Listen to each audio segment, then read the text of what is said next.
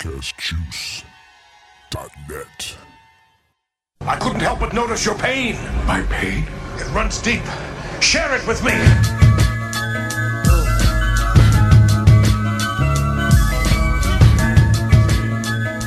Ladies and gentlemen, welcome back to the Michael Dean Show. My name is Michael Dean. Joining us today is Mr. Q Storm. Sir, how are you? I'm doing good. Uh, I did some uh, volunteer work last night with this young brother who is on a serious come up. His name is Brandon T. Jones. Shout out to him. And um, he's trying to put together a documentary for his new um, nonprofit called NGF. I forget what it stands for, but he's trying to mentor youth. And this cat, uh, he's 32. He looks 22, and he is he is on he is on another level. Is this On a- the he's Brandon T. Jones from the movies? No, Oh, no. okay, okay. I don't know. The, I think you're thinking of Richard T. Jones. No, what's the? I'm I'm just jumping all at what you're saying. What's the guy? He was in. Um, he was gonna be in the Beverly Hills Cop TV show. He was in Tropic Thunder. He played the rapper dude. Is that? Brandon T. Jackson. Oh, okay. we all look alike, right, Mike? We all look alike. I, hold the L. We all sound alike. We all sound alike. No, no, no. This this this cat's um, man. He, he I mean, I've done a lot in my life, but this guy has accomplished more that matters than I have ever done or ever will do. So shout out to him. Damn! Shout out to self esteem.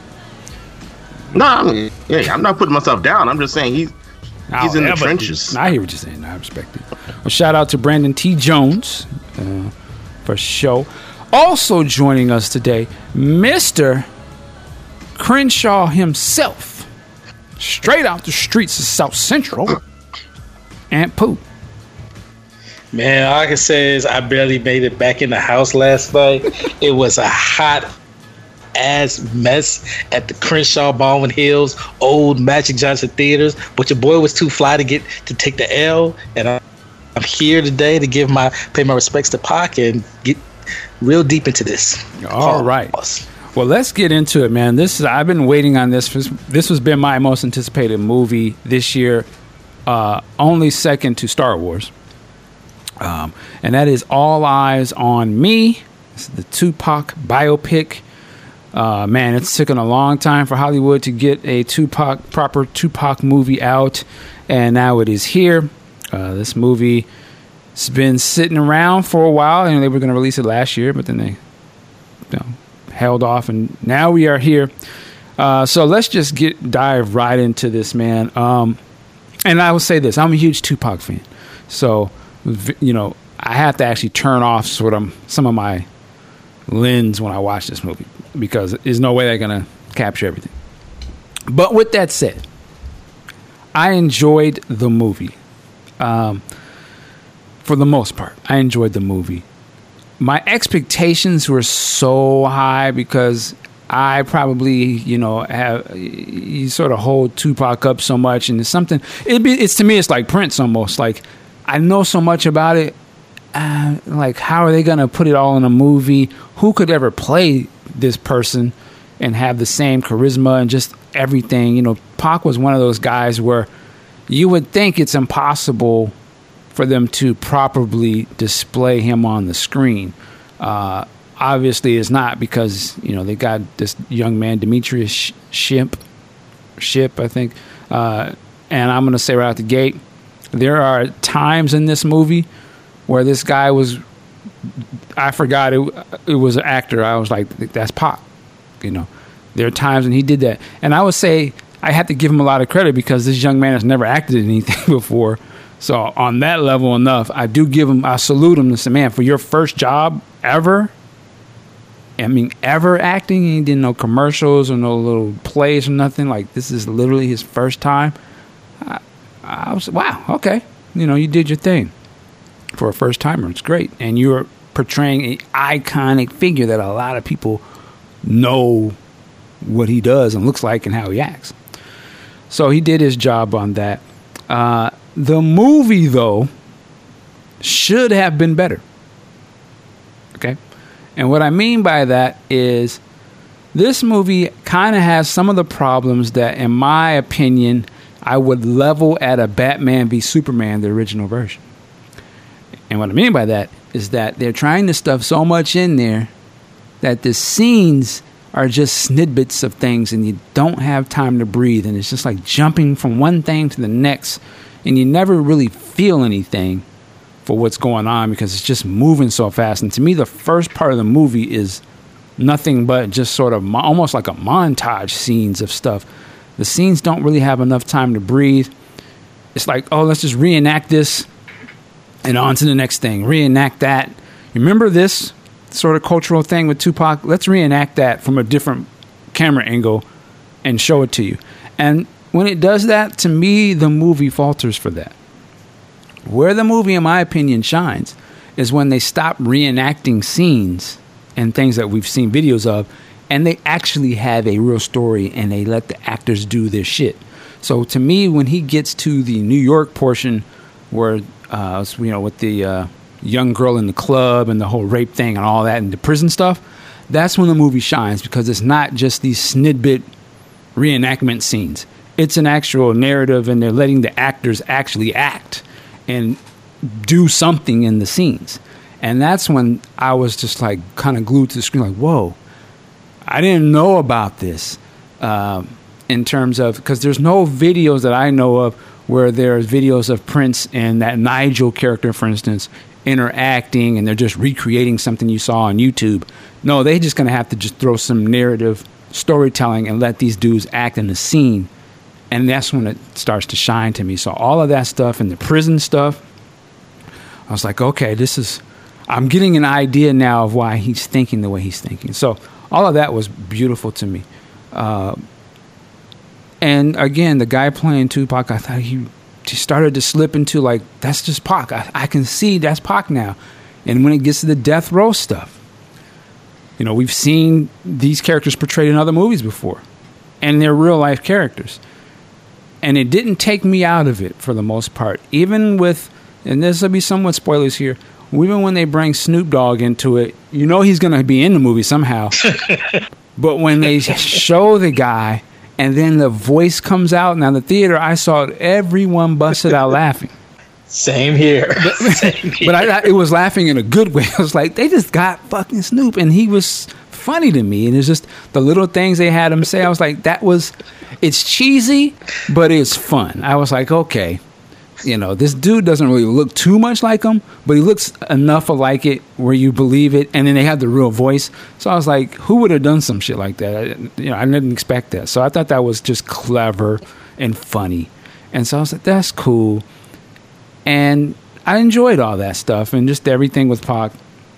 Uh, the Jada Pinkett character, I really, I thought she was cool. The standout in the movie, though, aside from the guy playing Tupac, is I don't can't remember her name, but I call her Michonne. Aguilera. She did her thing in this movie. Uh, the particular standout scene for me was when she goes to visit Pac in prison. Nig, I almost started crying.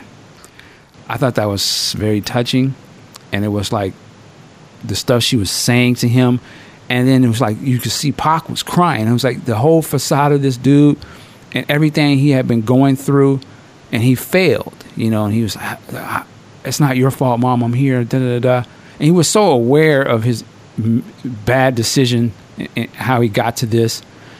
And then when the guard comes in and says something, I assume that was the same guard that was beating his ass earlier.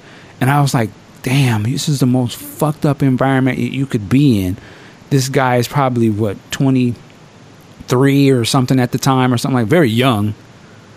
And he's a star but you're in jail and it's everything's fucked against you. And now your mom is here and it's just and I was just like I just I don't know something about it. I was, I was like I would never want to be in that position. And I felt so sad for him and and when I saw he was always seemed like a very strong type of person but he was crying. And I was and at first I was like nigga you don't want to be crying in prison but I was like, man, he's he's fucked, you know. And and, and it was just a good scene, man. I just really felt that. And when the mom comes out and then they play "Dear Mama," I, I was like, okay, this is where one part where the movie has risen to the occasion. I really thought I was like, now this is some cool film, filmmaking, because you know, like I said, I could see the direction of it was not top tier. Uh, and then the other scene that I really liked, and the character uh, I don't know his name in the movie, but Clifton Powell, uh, the OG in the prison. Uh, I thought that was great. Clifton Powell, I love him. Uh, maybe come down here around uh, ten thirty. did you say ten thirty? Did I stutter, motherfucker? You a black man can't steal for your funky ass. You can't come down here at ten thirty. You know, and that's for, shout out. shout out to Menace Society. That was the first time I ever saw him, and I, I love that scene. And I just love Faggot that ass actor. Chauncey. Yeah, cha- yeah, faggot ass Chauncey. And he did his thing here, man. He's older now, and just he really, I don't know, he just came across as that dude. And the thing that happens with his character in Tupac, it was like that was frightening as hell to me. And it was like all that shit Tupac rapping when faced in the face of real killers and real shit. I love the next scene. His ass is on that phone to shoot. like, I gotta get the fuck out of here. Because you don't want no part of that lifestyle. Here's, here's a man that can tell you, trying to drop some wisdom on you on one scene, and the next scene, gutting the motherfucker right in your face and letting you know I would murder and kill. I don't have no remorse. I'm not getting out of prison. You don't want to be here. I was like, man, some crazy shit. But anyway, um, that was my the scenes that really resonated with me. Uh, and I enjoyed the movie for the most part. I hated the ending, and I was like, the niggas run out of money or something. You know that. Wow. It didn't, make, it didn't make sense to me to end it like that. and At the, least could have gave us the Malcolm X ending. or something I like am Tupac. putting the gospel music on it just didn't uh-huh. make sense to me because it's such we already knew what was going to happen but this is such an iconic sort of a person i just thought they botched the ending with that said i'm going to let other people speak i did enjoy this movie it's not the greatest movie but i still enjoyed it um, I think that for real hardcore fans of Pac, it's a must see. No, they're not gonna show you all the da da da. da. Some of the stuff they gloss over. I questioned the timeline of few of those songs at the concert, but I could be wrong. I, you know, I know some of those albums. Uh, Makaveli's album didn't come out yet, but who's to say he wasn't performing some of those songs before it came out? I don't know. Uh, but I still enjoyed it because to me, it did capture the spirit of Tupac. And whether it got everything accurate, that is something else. But did it capture the spirit of the guy and what he was about? I say yes. And I think it should be championed for that. Um, lastly, I will say, I'm on my soapbox. It's corny to me that you would have people like John Singleton, Jada Pinkett leveling their criticisms before the movie came out or of day of release. You may have legitimate concerns, but I feel like this you were still disrespecting the legacy of Pac even if you don't think that it's uh, totally accurate to whatever happened, blah, blah, blah, why air it out so that the movie may not get as much exposure to the people who want to see it? That doesn't make sense to me. On code, why would you do that? Right? It just to me, it's like you're shouting for attention. You could do that later, or in Jada's case, you could have said that the scene you're talking about. I think Aunt Pooh pointed it out. This scene had been out for weeks, if not a month earlier. Why wait on the day of release? It's a little funny style to me, but you know, everyone has the right to do what they want to do. I feel like we're supposed to champion our movies on general purpose, right? Just to go out and support so we can see more of these. It's because I think it's still an important movie. Last thing, I, I'm, I'm on my preacher. Last thing for sure. Actually, my most favorite scene from the movie, and I was, I actually was like, yeah, when I when they showed it, and and I'm in Seattle watching this movie, and this showing was ghetto here, so I can only imagine what Aunt Pooh's about to tell us. But but the scene where uh, the two off-duty police officers are beating their brother on the street, and Tupac is in a limo with his boys, and he's like, "Oh, yo, yo, what the hell is that? Turn, go, what's going on over there?" Has him pull the car over, and Tupac get out. Hey, what the fuck's going on? Leave that cat alone. I was, I damn near wanted to stand up and clap. Because who does that? And then it turns into a superhero movie because the police officer pulled. Well, he wasn't a police officer. He was just some dumb buster on the street. Pointed pointed a gun at him. Tupac went back into the car, pulled the gent, nigga get down, and came out busting. I was like, yeah, you don't see that. That was and that really happened. That's why I was like, everybody needs to see that. Not that I'm saying that he's supposed to be, but I I like to see strong figures stand up to some bullshit and defending somebody they don't know. He was on cold. He was in there bussing, and the courts said he he was in the right, and he so it's a it's to be celebrated. Okay, Is So- that where he shot the guy in the ass? I, I guess so. Yeah, two off-duty cops. They has, and he come to find out they stole those guns out of evidence. They was drunk. Blah blah blah, and he didn't go to jail for that. He was exonerated. He won the case. He was exonerated for that. So it's to be celebrated. He defended a, a, a, another person. I like that type of shit. That was dope to me. That was a dope ass scene. One of the best. One of the best scenes I've seen in years. so I stand up for that. And uh, so there you go. That's all I gotta say. Q Storm, the floor is yours. No, I just no. I just want to say since you brought that scene up, what impressed me most about that scene was did, did that really happen? Yes, it did. Okay, if that's how it went down, I, what what I saw, what because typically when you see like these these movies, right? Cats be shooting with the guns to the side and shit, and running and shit, and mm-hmm. just popping off.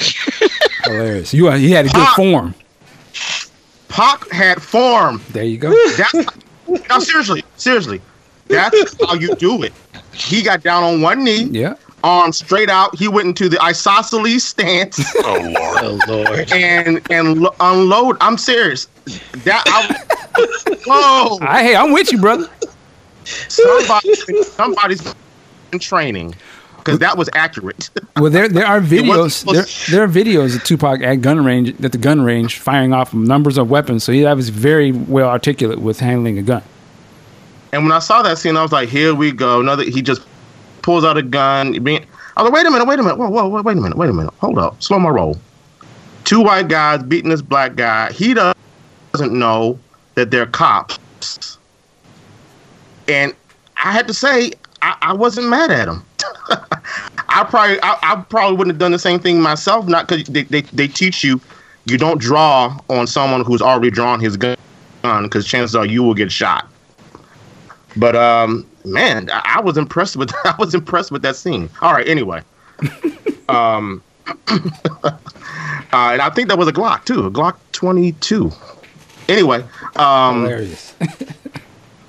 okay, so I literally just saw the movie, so I'm still kind of processing it, and I haven't had a chance to write any notes or anything like that. But first thing I want to say is, whoever cast Tupac, uh, the the actor playing Tupac, Demetrius Shipp Jr. Uh, who who- who was that? Uh, the the singer who uh, uh, Azealia Banks? She was sacrificing chickens in her closet and shit. Okay. What? I'm, I'm trying to see where you're going with Is this. that but yeah, you're right. I was like, I was like, let me go get some chicken bones or something because this is wizardry. Hilarious. Get thee behind me, Satan, because you've risen to Tupac from the dead. that dude looks just like Tupac. I was, I was like, I because I haven't seen, I hadn't seen any materials for this film prior to going to see the movie. I was like, holy shit, who is this guy? And the thing I was thinking to myself is, I feel sorry for this actor. He, he's not going to get any other work because he is Tupac for life. Hilarious. Um, when I when I first saw the actress playing Jada, I was like, "Uh, Jada Smith's in this movie? What? Oh, that's not. J- wow. And I was like, whoever cast this movie, damn, they need props. They should be making a lot of money. I I mean, I agree. Some of the cast, some of the casting was right, uh, right on. Uh, um, and it was cool seeing. It was almost like watching the uh, shared MCU universe, seeing the guy playing big yes. Yes. come back for this movie. Yes. I was like, oh, this this the Avengers, the Black Avengers, or something like that. um, when the, so when the movie, like the first half of the movie, I had very few complaints. Uh, the one thing I I didn't like was the framing technique where they had um, Hill Harper interviewing him in prison because all the scene. I mean, it looked masterful. Uh, you had what's her name, Dana Gurira, Danai Gurira you had Demetrius, you had the woman playing Jada, and you had uh, all these other actors. The style was there. The visual was the visuals looked good, but they kept in the story. Whenever the story would take off, they would cut to him being interviewed in prison. I'm like, why do y'all keep? Right. Just let the story tell itself. I don't. I don't need to see. I don't. I don't need the voiceovers, and I don't need the framing technique of cutting back to the prison scene this interview. Couple times maybe, but you, you, guys are really interrupting the flow of this. Let me step back for a sec. Like I said, I know very little about Tupac. I mean, I was surprised that I recognized more songs. I went in thinking I'm not going to know any of his these songs, and I was surprised that I didn't know from listen, from hearing the melody. I knew more than I thought I would. But um, I really wanted to see. I wasn't a Tupac fan. Okay, I didn't really like his flow that much, but I respected that he was an artist that a lot of people like, and I did want to learn more about him. Uh, and I, I went in with that in mind, and I felt like they kept interrupting the flow, and they would build a flow. They kept interrupting it with those with those interview pieces. Now, I couldn't tell you at what point in the movie it was, but at some point in the movie, maybe the halfway point, it felt like professional direction went out the window, and another and and the Scrubs came in to direct this film. It it became like I was sitting there thinking this thing is too fucking long. They put they put every fucking shot into this movie. It, it was like the last half of this movie. They really someone fell asleep at the editing wheel. There's a, a perfect example. There's a scene I couldn't tell you what scene was. There's a scene that happens, and then uh, um, I think it's when he first arrives in California after he after he paid after he makes bail. They show a scene of a beach, and then they cut to him in some room, and I'm like, what was that? What was that? It was editing like that, uh, editing like that that made the, the last half of this film so disjointed. Uh, Clifton Powell, excellent actor. He improves anything you see him in. I didn't see the point. I didn't see what he brought to to the movie, and why do we need to see him shivving somebody? I didn't. What am, what is what is that supposed to do to move the story forward? I didn't get it. A lot of that stuff started happening in, in the film. It, it, it made the last part of the film. It just seemed like it was rushing. Like you said, Mike, you put it great. You put it perfectly. Let's let's reenact this. Let's reenact this. Oh, the shot where he's in the car before he gets shot. Let's reenact that. That and it was nice, but it's like, guys, you got to be more judicious in what you're showing me because you're showing me too much. You're showing me stuff that should have been left on the cutting room floor, and is making the movie long and ponderous. And that ending, it was horrible. I, I mean, that's where you're gonna leave this. That's all.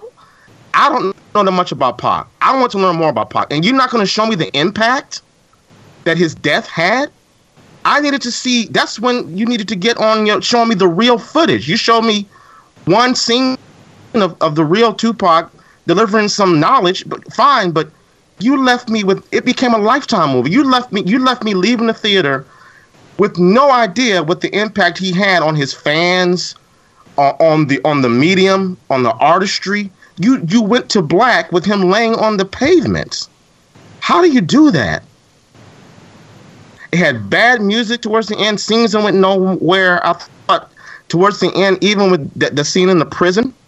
What I liked about that was not Gurira. I liked the fact that we saw I saw Demetrius displaying another side of Tupac because one, one problem I started having was I saw him mimicking the swagger of Tupac, which we which I assume is what how how they get down when they got to interact with each other. But the, the the soft side of Tupac, I saw it only in a couple scenes. I saw it in the scene where he told Kidada that he was le- uh, he was leaving uh, death row when he finished his contract. I, I saw in the prison he was crying, and I saw it early on with that poem he read to Jada, and when he was reciting Shakespeare in his class. I needed to see more of that Tupac because I'm sure Tupac was a uh, fully formed three dimensional human being, and I, that's what drew me into the beginning. But towards the end like you said, Mike, it was just all let's reenact this. Pac is hard now. Oh, he's a thug now. It, it's interesting just, though, as I said, the opposite direction. which it's just interesting that you're saying that. As I said, the, to me, the first half plays that way. So that's funny. It's interesting. Oh uh, no! Well, I thought the okay. Well, that's interesting because I thought the second half it was like, okay, let's hit these landmarks and get them to to the to the shooting scene. That's how because they it's like they threw everything in there, and some of the scenes were so over dramatized it pulled me out. Like I know good and damn well, Jada Pinkett didn't go up into his hotel room after a show and have a scene with him. I mean, so I saw there was a lot of that going on too. Where okay, we got to got to condense this, but we got to throw everything into it. So at some point, it just became a lifetime movie. It became implausible to me. Um, I like this the scene at the uh, uh, at the at the elevator uh, when he was going up to the where he got shot. That was very that was a very that was a strong scene. The scene at the park, I don't know if that happened, where um, he got into a fight with this dude and a, and a kid got shot. I don't know that if that happened. It did happen. I thought that, that they glossed over that, that a little bit. But but yeah, exactly. I, I, was almost brought to tears with that, and it. I wanted I wanted more of that because I wanted to feel a certain way, um, and feeling that way, you know, identifying with Tupac as the audience does. He's a he's the hero of the film.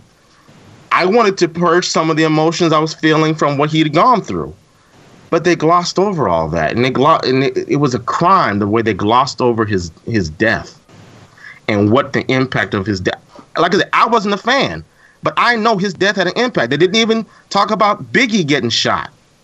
That's all tied together. Actually, it's not. Biggie's death wasn't had nothing to do with Tupac.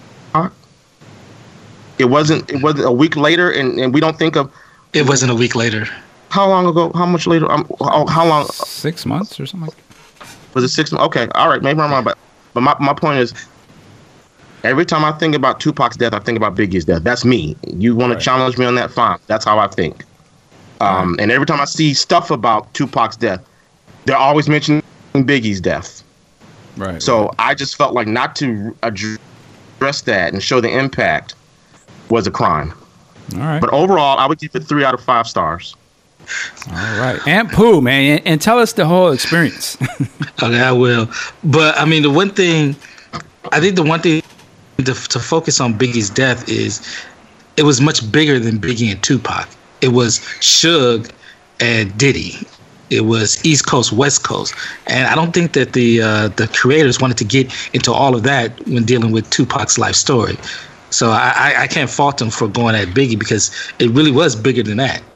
It, it was bigger than Tupac and Biggie. All I'm saying, I'm, I'm not trying to interrupt. All I'm saying is when they had the text come on screen, they could have said six months later, uh, Notorious B.I.G. was shot. But the thing was, is that the film didn't really go into all that there was with the Biggie and Tupac beef, the Death Row versus Bad Boy. It didn't. No, it didn't. They talked about they they addressed Pac saying that he had sex with uh, Faith Evans. They they addressed Biggie feeling re- not rejected, but getting turned away at the hospital room, and how Tupac thought it was a setup. What do you? Okay, but, but they didn't go into the beef the huge East Coast West Coast beef that began with it. They didn't go into they didn't go into all of that, and I think that that was a that was a well they right. kind of did. I mean, you, you saw how it affected his relationship did. with Snoop. They did a whole they did a whole concert piece on him doing a song, "Hit Him Up." They, Which they, I thought that thing way yeah, too long. I, I want to get him to his inter, to his review, but I, I would have kind of agreed. Like you should, they could have showed a little something at the end, even if even if it was whacked like the text thing. But they they glossed over a lot of stuff, so we, we'll yeah. we'll agree on that. Go ahead, uh, Ampy. So you know, I was trying. I, my homie, the kids, we were gonna go to the movies. Uh, kids want to go see Cars three. I want to go see All Eyez on Me. So we're looking around at the theaters, and of course, the only theater that aligns with the kids getting to see Cars three and me and the homie going to see All Eyez on Me was the Baldwin Hills old Magic Johnson Theater. Well, boy's like, you really gonna take me to the ghetto? I'm like, nigga, we live in the ghetto. Like, come on. You can't be scared to be amongst our people. Oh, man. we all we got. He's on no, no, he's on he's on his boys in the hood. When your man takes him into the hood. uh, what's his name? Um I, I can't think of his name. Serious. Furious, yeah. Serious style. Can't be afford to be afraid of my people. Shit. So of course, so of course I get the reserve seating, and you know I'm walking to my seat like Cedric and Kings of Comedy. I wish, I, I wish a nigga would be in my seat. And they go, OG, OG Bobby Johnson sitting in your seat. What up, bud? I, I ain't gonna lie. It was it was it was this old dude barely moved, but he was talking shit like, "Yeah, we gonna get up. We gonna get up." He had to be in the six, 60s, 70s. Because we had a, I was like, oh man. And then he had, and I don't, I don't mean to denigrate our sister, Oh, here we go. but she was in her seventies and looked like she got diabetes, high blood pressure, um, heart congenital heart failure. You got everything. Yeah, she she's snoring while she fully awake. Oh, That's what I'm Lord. seeing. Oh, damn. So I'm like, I, you know, we got to be kind to our elders. He's like, we gonna move. We gonna move to where they should have been here on time. I was like, damn. Wow.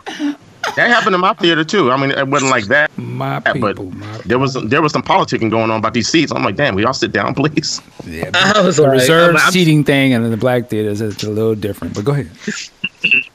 I, I'm like, no, I'm just not gonna say nothing. I'm gonna respect my elders. I, I, I mean, I'm in the wrong. I'm late. I'm late. Okay, I'm late. Is there some? Is there some like a small print on the ticket buying site? If you come late, Oh. you, you don't get your seat. Here's the thing. I didn't even have tickets. I I bought them on. I bought them online. I go down to the theater to and print them out. Machine don't work. damn. I go to the manager. I'm like, look, I tried to print out my tickets and print the machine don't work. He's like, do you have the confirmation code? Show me the confirmation code. I'm like, mother. I'm like, here's the code. Like, okay, I need to see the credit card that you bought this with. I was Wow. like, What theaters? I mean, what chain is this? You say it's AMC? it's a Cinemark. Cinemark. Damn, Cinemark. Cinemark. Y'all looking real janky right now. So he goes through, and, and time is ticking, time is ticking. He goes through. He's like, "Okay, I see your purchase right here." All right. So then he he's doing some stuff, doing some stuff. He walks away. He comes back. I think he gonna have tickets. This Negro gives me a post-it. that had Posted. Oh, I just seat number. my number, the time, the oh movies. my goodness. I was like, okay, that's for that's two tickets. We got. I have four. Oh yeah, I see that too. Hold on. I, I was like, Oh, so then, so we get the food. I'm heading toward the theater. I handle the post-it. The woman just kind of look at me like, "What is this?" Trying to run game. it, had his, it had his name on it, Art Adolfo. Adolfo, you fucked me over. Adolfo. He's like, all right, I'm gonna have to call the manager over to verify this. I'm like, what the f-? Has the movie started yet? Movie was started. I was 20 minutes late. You know, it started at 6:40. Oh no, Lord. I would have I Six- would have been hot. I would have been hot as hell. Now you were 20 minutes late. Yeah. No, no, no. I got there about 640, 545. Movie started at 540. So I had to go through all that rigmarole, and it's now 605 when we finally get to the theater. So It was just about I didn't miss much. Yeah. Yeah, I got to the part where uh, uh, Afeni was missing, and he got that money, and Legs came in and hooked him up. So everything was good. So Damn. throughout the movie, so I'm sitting next to uh, Big Big Big Mama. She looked like I'm looking like who done brought her in here? But then she do throughout the whole film. She's singing along to all the songs. She going like, "That's right, Pop, get put in that work." I was like, what? the old man. There was, there was a scene where uh, I think Afeni said to said to um, Tupac, like, "I was like, uh, you're a leader now," and he's like, "I had a leader." The brother man said, "That's right, he was no fucking." Leader, Malcolm X was a leader. Martin Luther King was a leader. That nigga just rapped. Wow. The on the sports commentary in the black theater. Right. I was like, all right, and then so down, down, so we at the top, down near the screen, so people are already heated because they close to the screen. I'm hearing somebody just going. "Ah." I'm like, what the hell? This is just going on and on. And I'm like, oh man, we had we had three babies crying. Then there was already a, there was a wait, wait, wait, wait, wait. They then took a baby to see this movie. When it rated R? rated R. They took Damn. a baby, three of them crying. I was like, God damn! I th- thought this is matinee. That people's gonna wait till the end of the night, but fit it, whatever. Then a fight almost broke out because some Wow. Dude got the. It was a part where uh, Snoop came in. They was laughing at that. They're like, "Cuz a fool up in there," and I'm like, "Ah." I was like, "Oh, did you have to say that?" So like, which I was like, "Ah, shit." I'm like, I'm just gonna keep watching. He's like, "Yeah, cuz Snoop, Snoop Crip. What's wrong with that?" And I'm like, "Oh shit." So they got the loud talking, loud talking, but nothing popped off. But Oh, for a minute, there, I was like, "Ah, come on, can we?" Just come watch Pac. Come on, man. So that that was the audience, and they sang along with all the songs, including Big Big Mama, which again shocked me. But for the most part, they, they enjoyed it. They laughed at everything, especially Snoop's voice, which that stripped the hell out of me. And it was like, this is some bull- bullshit. Like, what is Snoop doing? Doing the voiceover for his own character and. And the, the lip sync wasn't that good either. Like, that man ain't, there ain't no sound coming out of his mouth. But overall, this is a flawed film. It's not a it's not a perfect film. At the beginning, I was laughing my butt off until he got to until he met Shock G. That was Shock G, right? Yeah, Shock G. This was this was a horrible film, Wow. in my opinion. No, no, I said till he got to Shock G, it was a bad Lifetime movie. I was like, I'm ready to walk out. This, this is this is bad. Like the acting was bad. It was like it was a series where he he had to take time to get into character and really find his rhythm to act and play Pac. And it's like when he got to that point, I was like, okay, cool, he's doing he's doing the thing. And it was so compelling when uh, Tupac got to New York. I was like, okay, good. They're they're doing. They actually were telling me some stuff. Like I had no idea who the hell this Nigel person was, but I'm like, okay, I'm gonna take their word for it that this is all accurate. I, I kind of gave him a little side eye that they went from Juice to Above the Rim, and I'm like, wait a minute, what happened to Poetic Justice? And I'm like, oh, Yeah. Singleton. That's right.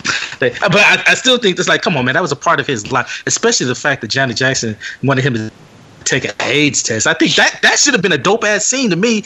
Tupac going off, or or Tupac on Arsenio talking about how Janet Jackson asked him to take an AIDS test, and I'm like, that should have been there. Just just just even in passing, men- mentioning that. But overall, I agree. Demetrius Shipp was perfect as a Pac. That he he had some like he had some rough patches early, but he found his flow.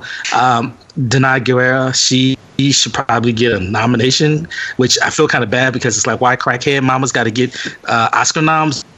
But she did. Come on, she was playing a crackhead. But Kat Graham, I don't think she looked like Jada, but damn, she had it down. Yeah. When she met Pac after the after the alleged show, I was like, she doing the damn thing. She got it. She got it. And I was just the, the way her mannerism, what she was saying, how she uh, her cadence. I was like, that is really good. I, I'm, I'm feeling that. For me, the framing of the the journalist I was interviewing in prison, it worked for me, especially because that was, I believe that was the Kevin Powell interview that they did for Vibe, or at least that's what they were trying to convey. So it worked for me because that was a huge story. Because the the, the on the cover of Vibe it says, "If I die before I get out of jail, I want people to know the story." So. Uh, people that were in really heavy in hip hop, Yeah, I and don't- people that was in That's the thing. I don't think it was the Kevin Powell thing. Um, I don't know if you saw. There's that video interview that he did from prison.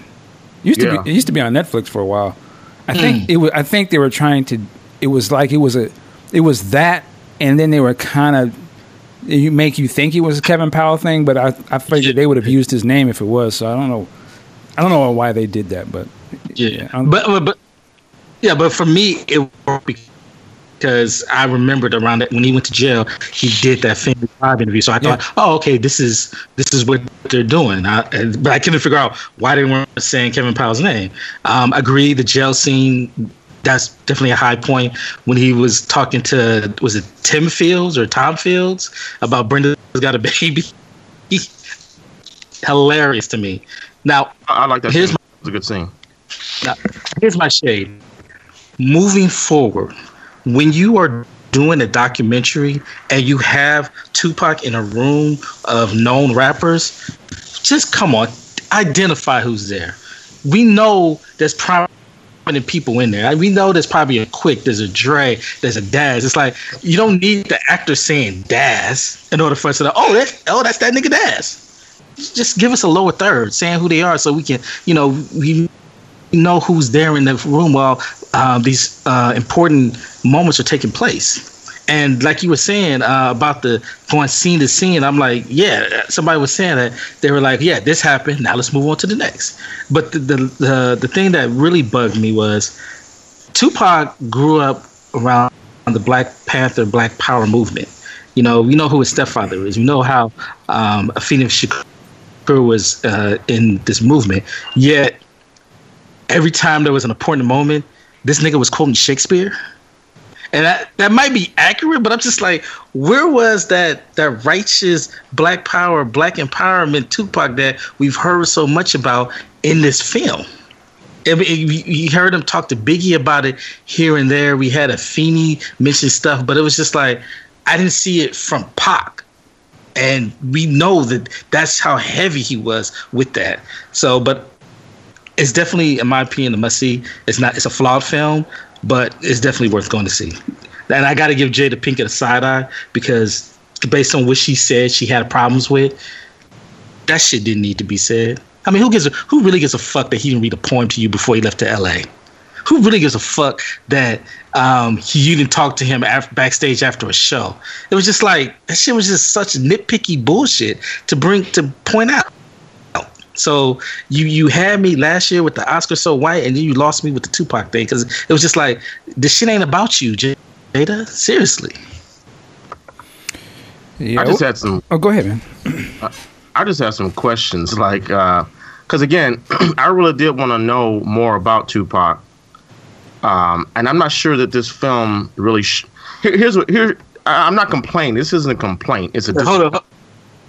Wait, hey, Q, you hold on real quick. It was funny because my boy, after after the film ended, he was like, "This movie was made for somebody who didn't know shit about Tupac." That's me. Because they didn't tell you anything that you didn't already knew if you knew him. Well, okay. I mean, ask a question. I knew, yeah, I knew the like the I'm gonna say landmark scenes, like the eh, you know the shooting scenes, and he went to prison and this and that, and uh, the shock, the, I, I, the digital underground scene. I was even I was like ready to stand up and start dancing. But um, the, the scene that that uh, the, the, dinner scene where they're all dressed in black and Talk about Suge's on his uh, yeah, and, oh, and yeah. Suge's on his Al Capone. Did that happen? It might have. That type I, of stuff happens a lot there. It, yes. I, I, mean, and it really, and they're playing Italian opera in the background. Well, that's probably the movie. That's been a score. That's the movie. I was like, come on.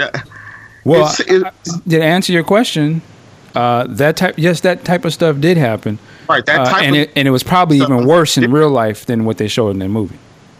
But I'm just saying, it felt like to me they just saw they had just seen a, a Italian mob movie, and someone said, you know, it would be dope to frame this, uh, do a scene like that in this movie. I'm like, that's. I, I agree with that. I, I kind of agree with that. But the thing is, is like from what I've been, what I've heard, yeah, should have got down like that. But the thing, but see, the, uh, there was a scene prior to that where it was when Pac first uh, gets out of jail and he goes to death row. it was it was it was cold too, where Suge puts his arm around his other cat and it's like, "Let me show you something. Let me show you something around this corner," and they yeah. proceed to whooping the shit out this dude. Now that that's all I really needed to. Un- I mean, we all know how Suge got down, but that's really all I needed to see in the film to say this is not a good guy. You know, so that, well, I think was, I think that's those scenes are are made to show that Tupac. You know, again, when you read the books, you always hear, "Well, Pac was in the room when all this stuff was going on. Is he a part of it?" He doesn't say anything, so it's shocking. Not shocking to me, but it's interesting to me that they show his. They would show his opinion of like he thought it was funny or something. Uh, but I think it was a point to show that it goes to show him that you, you are around some very serious people and you could be one of these victims too. But which, they they did. A, I'm sorry. Go ahead. I was going to say which would kind of go into his decision to when he tells Suge that hey, I want to leave and do my own thing. I, and I love that scene where it, I think it was a brilliant scene for them to show sort of like that ominous part. Oh well, hey man, let me talk to you for a minute now. I'm gonna put my arm around you and take you in that room. You know, I was very, I was like, wow, okay, this really shows like, was he afraid of of Suge or what? Well, in a sense, he knows what he's dealing with. And by him walking along with it, I took it as him being brave enough to say, "Well, I'm going to take this whichever way this guy is about to deal it out to me." You know, obviously they go, "Hey, you, you want to do Death Row East?" Which to me answered the question of because I remember when Pac was talking about Death Row East, we're going to be doing this. And I can now, I, if this is to be true, I can see why he would go along with it. Like he can't just walk away. But but anyway, Well- go ahead. I take all of what you said. I'm, all I'm saying is that scenes like that, and I brought it up when I when I had my turn to review. Scenes like that dinner scene, it was too much over dramatization, and, and it took me out of the movie because I'm like, I know this didn't happen like this. Now the guy getting his ass whooped in the hallway, yeah, that's believable. But I just don't believe that Suge had these guys dress up in tuxedos, and there was an opera playing in the background, and he went through he. It was like a mimicking of the Al Capone scene in Untouchables. I'm like, just tell me the story. Uh, You don't have to. You don't have to. What's the word? Um, build up stuff like this that we know is. Embellish. It, that's the word. We didn't. Well, you I, to- I can see your point. I, I would say in a movie sense, you sometimes you do have to kind of make it bigger than it is, or or frame it in a better way. But- right, Again, but- some of this is sugar coated because I don't think they really want to show what was really going on. Uh, and they don't want to disrespect Pac, make him look too crazy either. It's easy to blame it all like, on Suge and show him to be the wild one, but Right, right. I'm, and I'm not disagreeing with you. It's not a debate I'm having, but I'm, I'm saying like I think about Straight out of Compton. which Now, is the- highly, the scene which is that- I would question the same stuff you're saying about this. I would say about that movie. Well, uh, the scene you made me lose my train of thought. The scene with the, the dinner scene to me, it was such a poor way of, of showing how Suge got down. But, but- and I think about Straight out of Compton. Oh, I know what I was gonna say. Scenes like that, they they they they weigh too heavily on an, another character other than Pop. It went on too long. This is I, I'm not disagreeing with you. I, I I understand what you're saying. I guess Well, just trying to show. on, let, me just, let me just finish. Let me finish, and I, and I, and I'll, and I'll give you the floor. But if I think about Straight out of Compton, they did the same thing much more masterfully. They showed Dre in the room with uh Suge, and I didn't feel like this never happened. And it Dre didn't. was like, "This is bullshit, man." Yeah, but that didn't happen. That's the thing. About, I was that was the scene I was going to say. Like that's the exact same way they did it in that movie. There's no way in hell he stood up to to Suge and said any of that type of shit, to, you know, or even punched anybody in that room like that. None of that shit ever happened.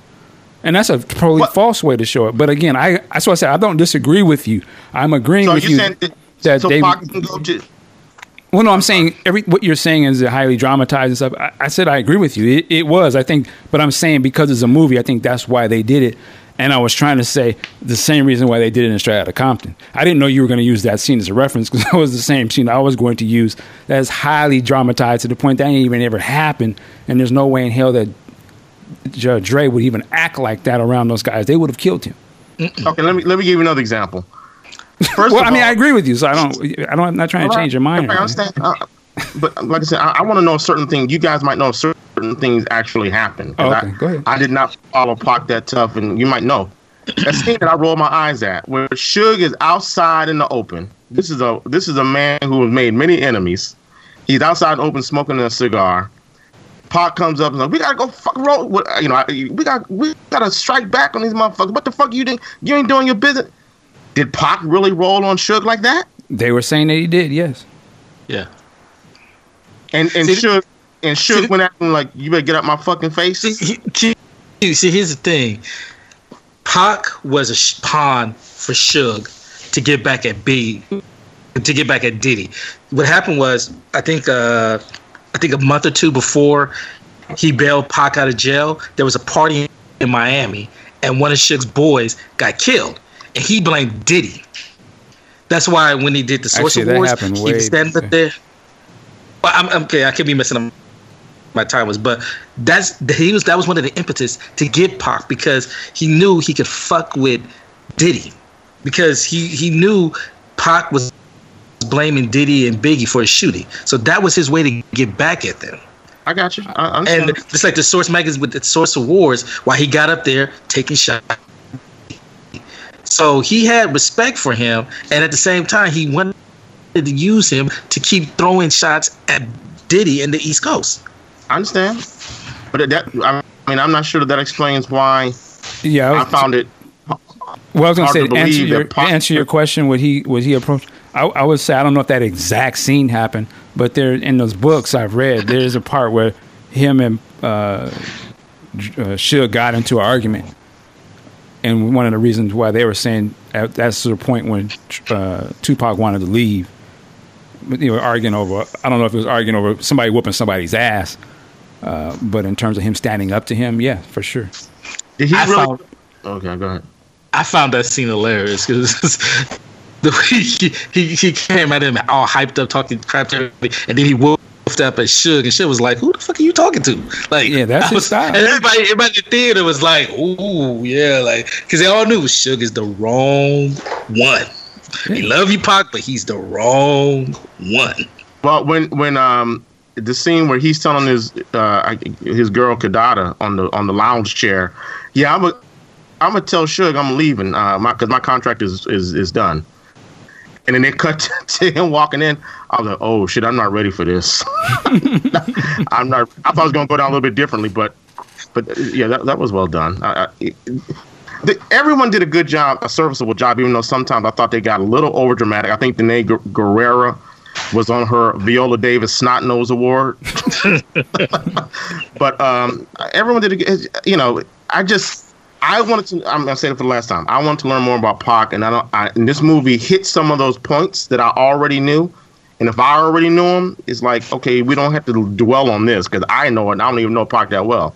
Show me more about the man, please. Show but me. the, and but the thing is, is that since with all the documentary and how, how open he, I wouldn't say open, but as much uh, footage of him out there talking about what's going on in, in his life. I mean, they did a whole uh, documentary uh, movie with just sound bites from him. So I always felt it would be kind of hard to dramatize his life because you know what new can you tell us? And can anybody be Pac better than Pac? And when he did that, scene- Yeah. and when he did that scene from Juice, the the, the theater laughed. Like, Yeah, that's on, where it stop. falls apart because you're not going to out. That's the thing. When you're trying to reenact stuff that we know of Pac, you're going to fail because you're not going to be as charismatic. That's when you're not going to be Pac. Doing those reenactments from those movies was Above the Rim and Juice. That was a failure. But when you just let them play stuff you don't necessarily know and let it be a narrative and not a reenactment, that's when I think he slips into being Pac because we don't have nothing to judge it against. You know, because he's really. I mean, I give him a point. point, and if for for a real heavy fan, you can see they had him saying stuff in his dialogue that were pulled from other interviews and things that were totally out of context. But I appreciated that because I could see they were like, because there's a part where he goes, "I got a big mouth." You know, they were pulling that from that Tabitha Soren interview, but they were doing it and he was talking to somebody. But I was like, okay, I see, what, I see what they're doing. So I can see how they studied it, but it's a hard thing because you're right. That movie you just mentioned, Tupac Resurrection, I think it's called, Mm-hmm. that MTV had put out. That's the movie that explains everything with Pac, and it and it literally just uses Pac to to narrate it and show you the real footage. But It's a tough here- way for them to do a narrative based on that when he's such a recognizable person. But go ahead. But here's here's the question I have of both of you. Pac was an interesting figure, no doubt. Okay, but I still didn't get from this film, and maybe I missed it. And I'm not saying he wasn't, he didn't deserve it, but what was it that made? I don't understand to the to this day. What is it about Tupac that made him so revered, other than Notorious B.I.G. or Nas or any of these other rappers. I, What was it about? I still don't understand. What was it about Tupac that when you, say- it's almost like you're talking about a god when you mention Tupac's name? You don't like Tupac? What the fuck wrong with you? I don't. I, I still don't see what made him above and beyond everyone else.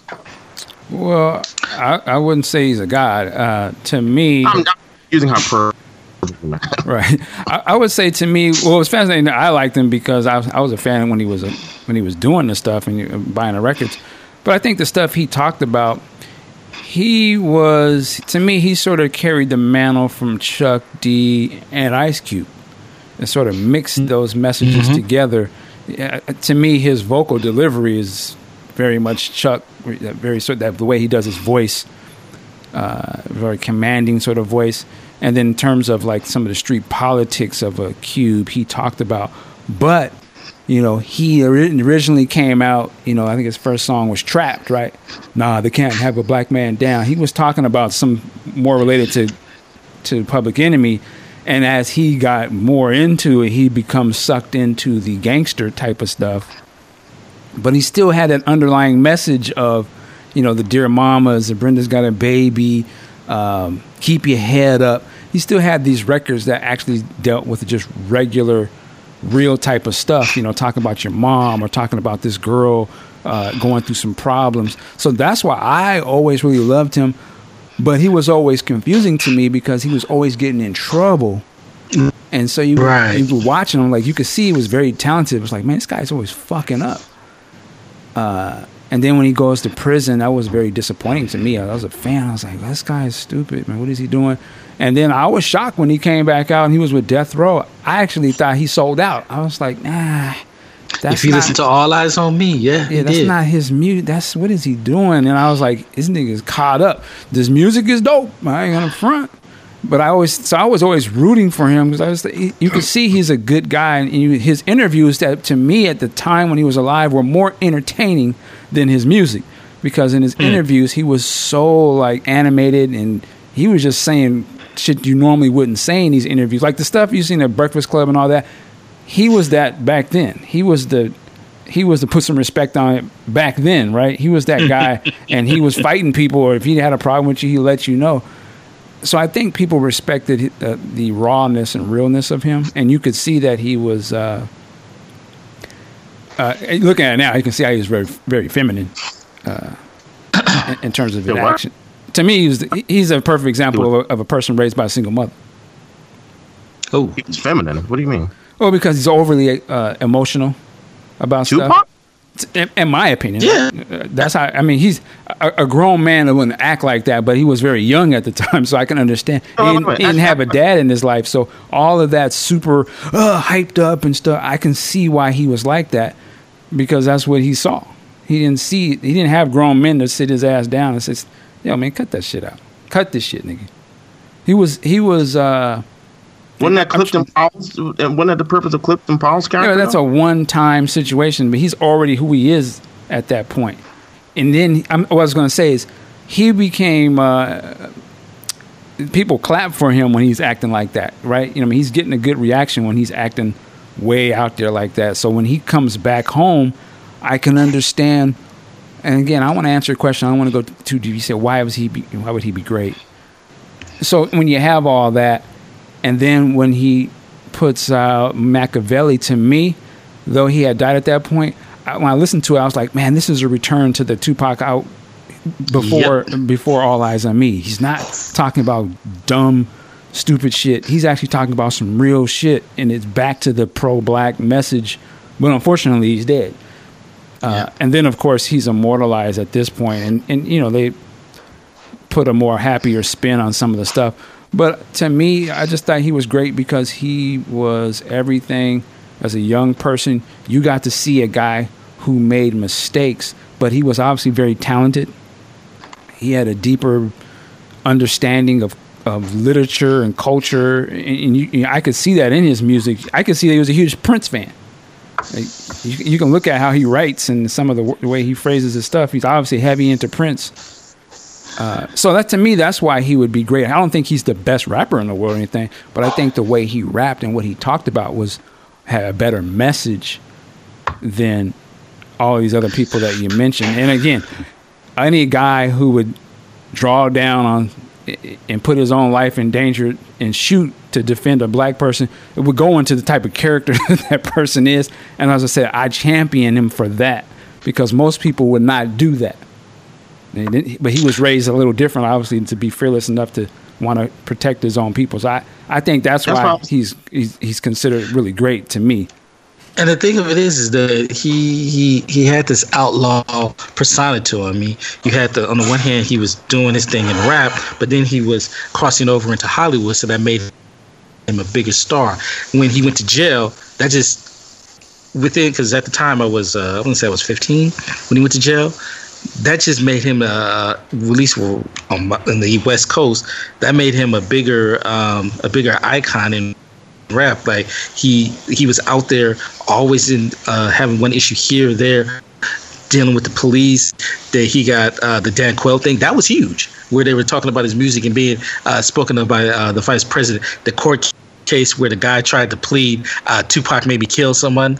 That, so it, it, it, was just this whole legend and outlaw about Pac. And then when he gets out of jail and the whole East Coast West Coast Biggie versus Tupac beef that was that was what people talked about with music and especially with hip hop so that was the biggest thing at the time and he was the biggest artist at the time and he got shot five times lived shot in the head lived. So people were just uh, pe- people were just uh, really just big putting this person up to legendary status. And then a year later, he's dead, and people were saying that he's not really dead. That he's hiding out in Cuba with Assata Shakur and all this other bullshit. He died on some on a uh, oh, because Chuck D put well, it's attributed to Chuck D.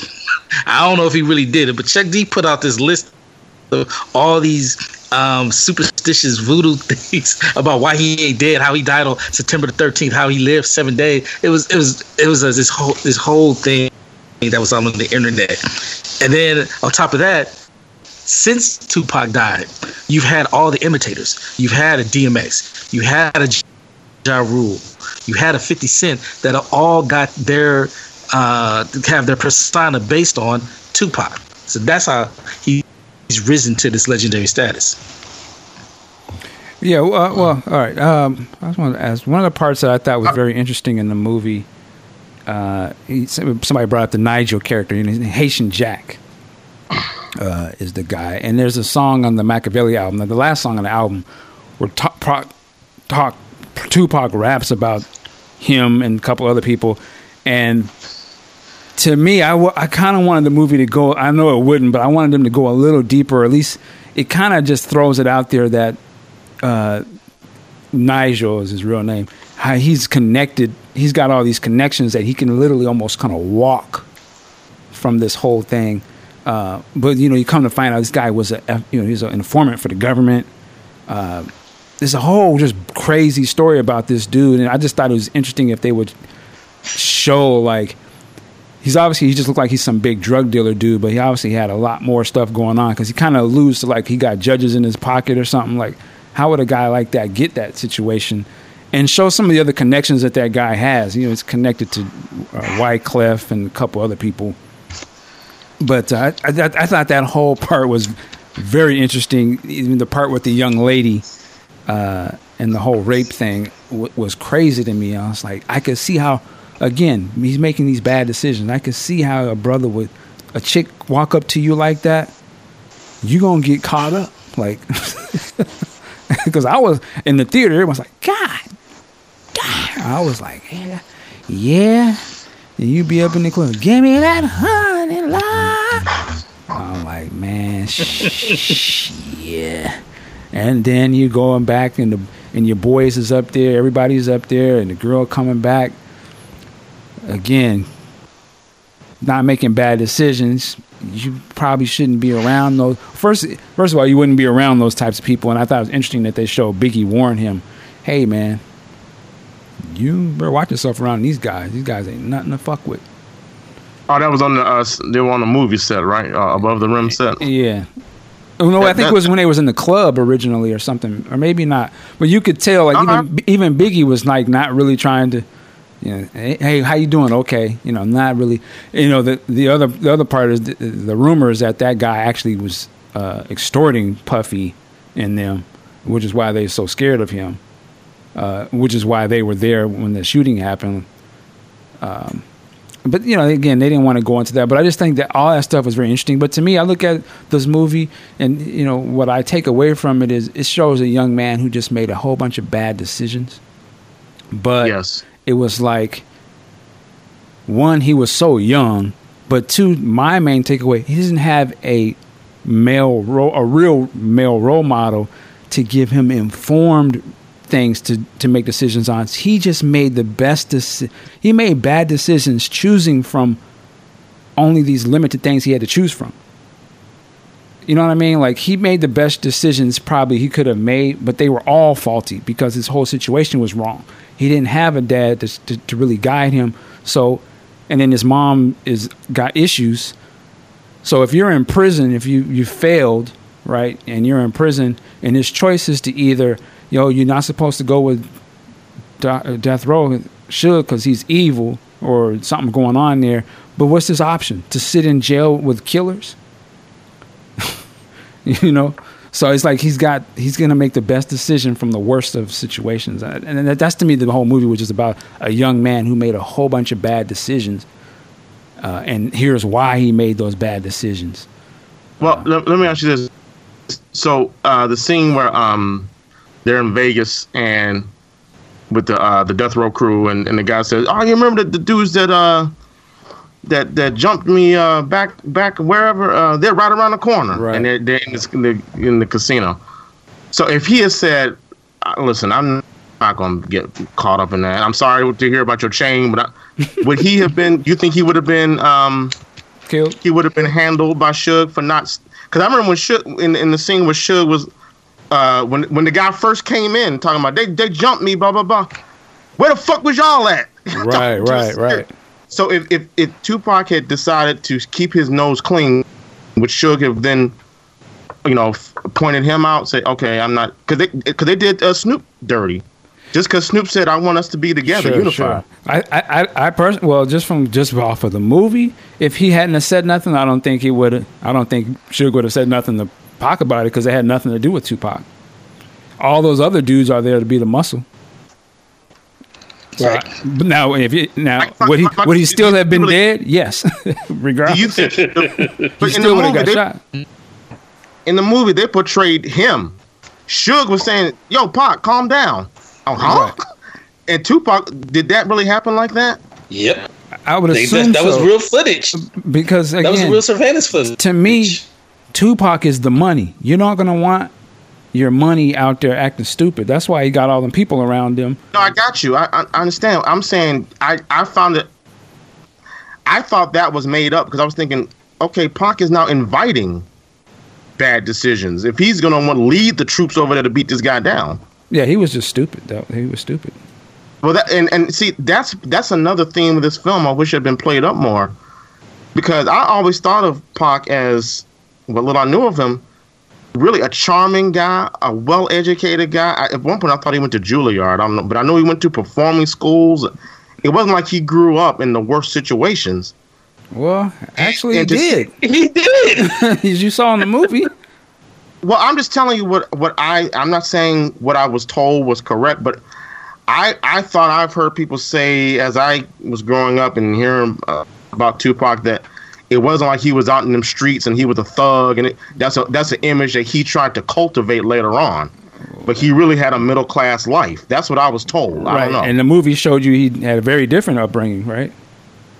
He, he, well, I don't, my- he was my- born my in. point- Pri- I think his mom was pregnant in prison.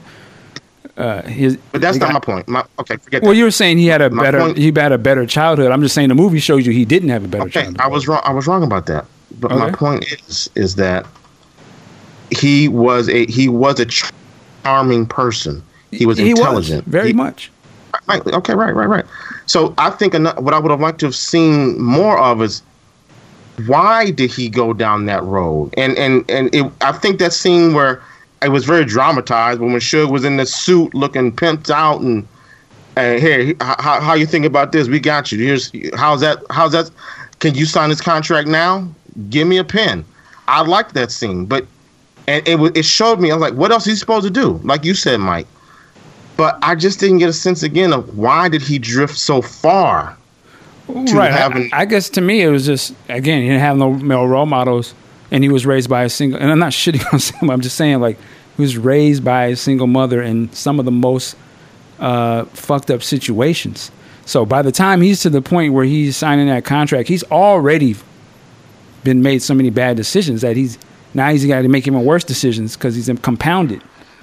So who would sign a napkin without any lawyer representation, right? But he's so naive. Obviously, he's very naive through the whole movie because his whole money situation is always fucked up.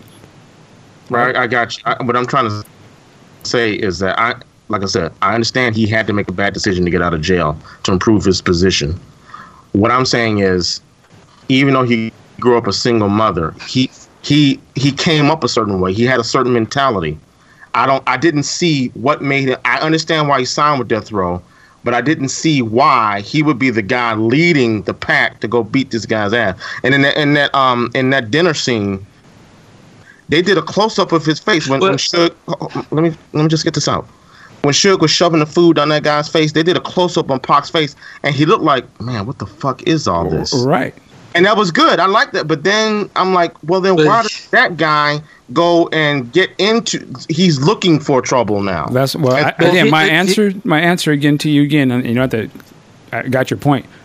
Uh-huh. But I'm saying my answer is because he didn't have no male role models. That's to me what I got from the movie. It's because when you look at a man or a boy and he wants to just prove himself and be the toughest guy in the room, it's usually because he don't have any male to temper that sort of messed up type of attention grabbing. When you have a guy that's been raised by women, usually very emotional and do things for attention, that's why you will try to stand up and be a tough guy amongst tough guys. Because a real a, a, a, young man raised with some sort of sense, well, one, you wouldn't need the tough guy to validate yourself, but he needed to be validated all the time. That's why he always kept on. I want to be real, even though he was really a soft type of kid. But because he was in the streets and he only saw the toughest sort of survive, and he, he felt like that was what he had to do. Because why would you get with death row? Well, that's why he got with them because he thinks that that means he's powerful or something. That's why Jada's questioning him, like, "What are you doing? It ain't really you." But he felt like he got with death row because he wanted to get out of jail. Well, uh, he does, but again, you asked the question, why would he be the one to lead the charge? I'm saying that's why he, he also has this about him, right? He wasn't that person in the beginning of the. He so wasn't, at, at but that's what I'm saying. When you're raised and you don't have them to tell you otherwise, yeah, all his his only role model at the beginning was that uh, Lucky or the drug dealer dude that came Flex. Flex, and you saw what happened in that interaction, right? When he was a young man, he gave him some money, said, "Man, help you with your kid," and then immediately jumped into the most violent beatdown right in his face.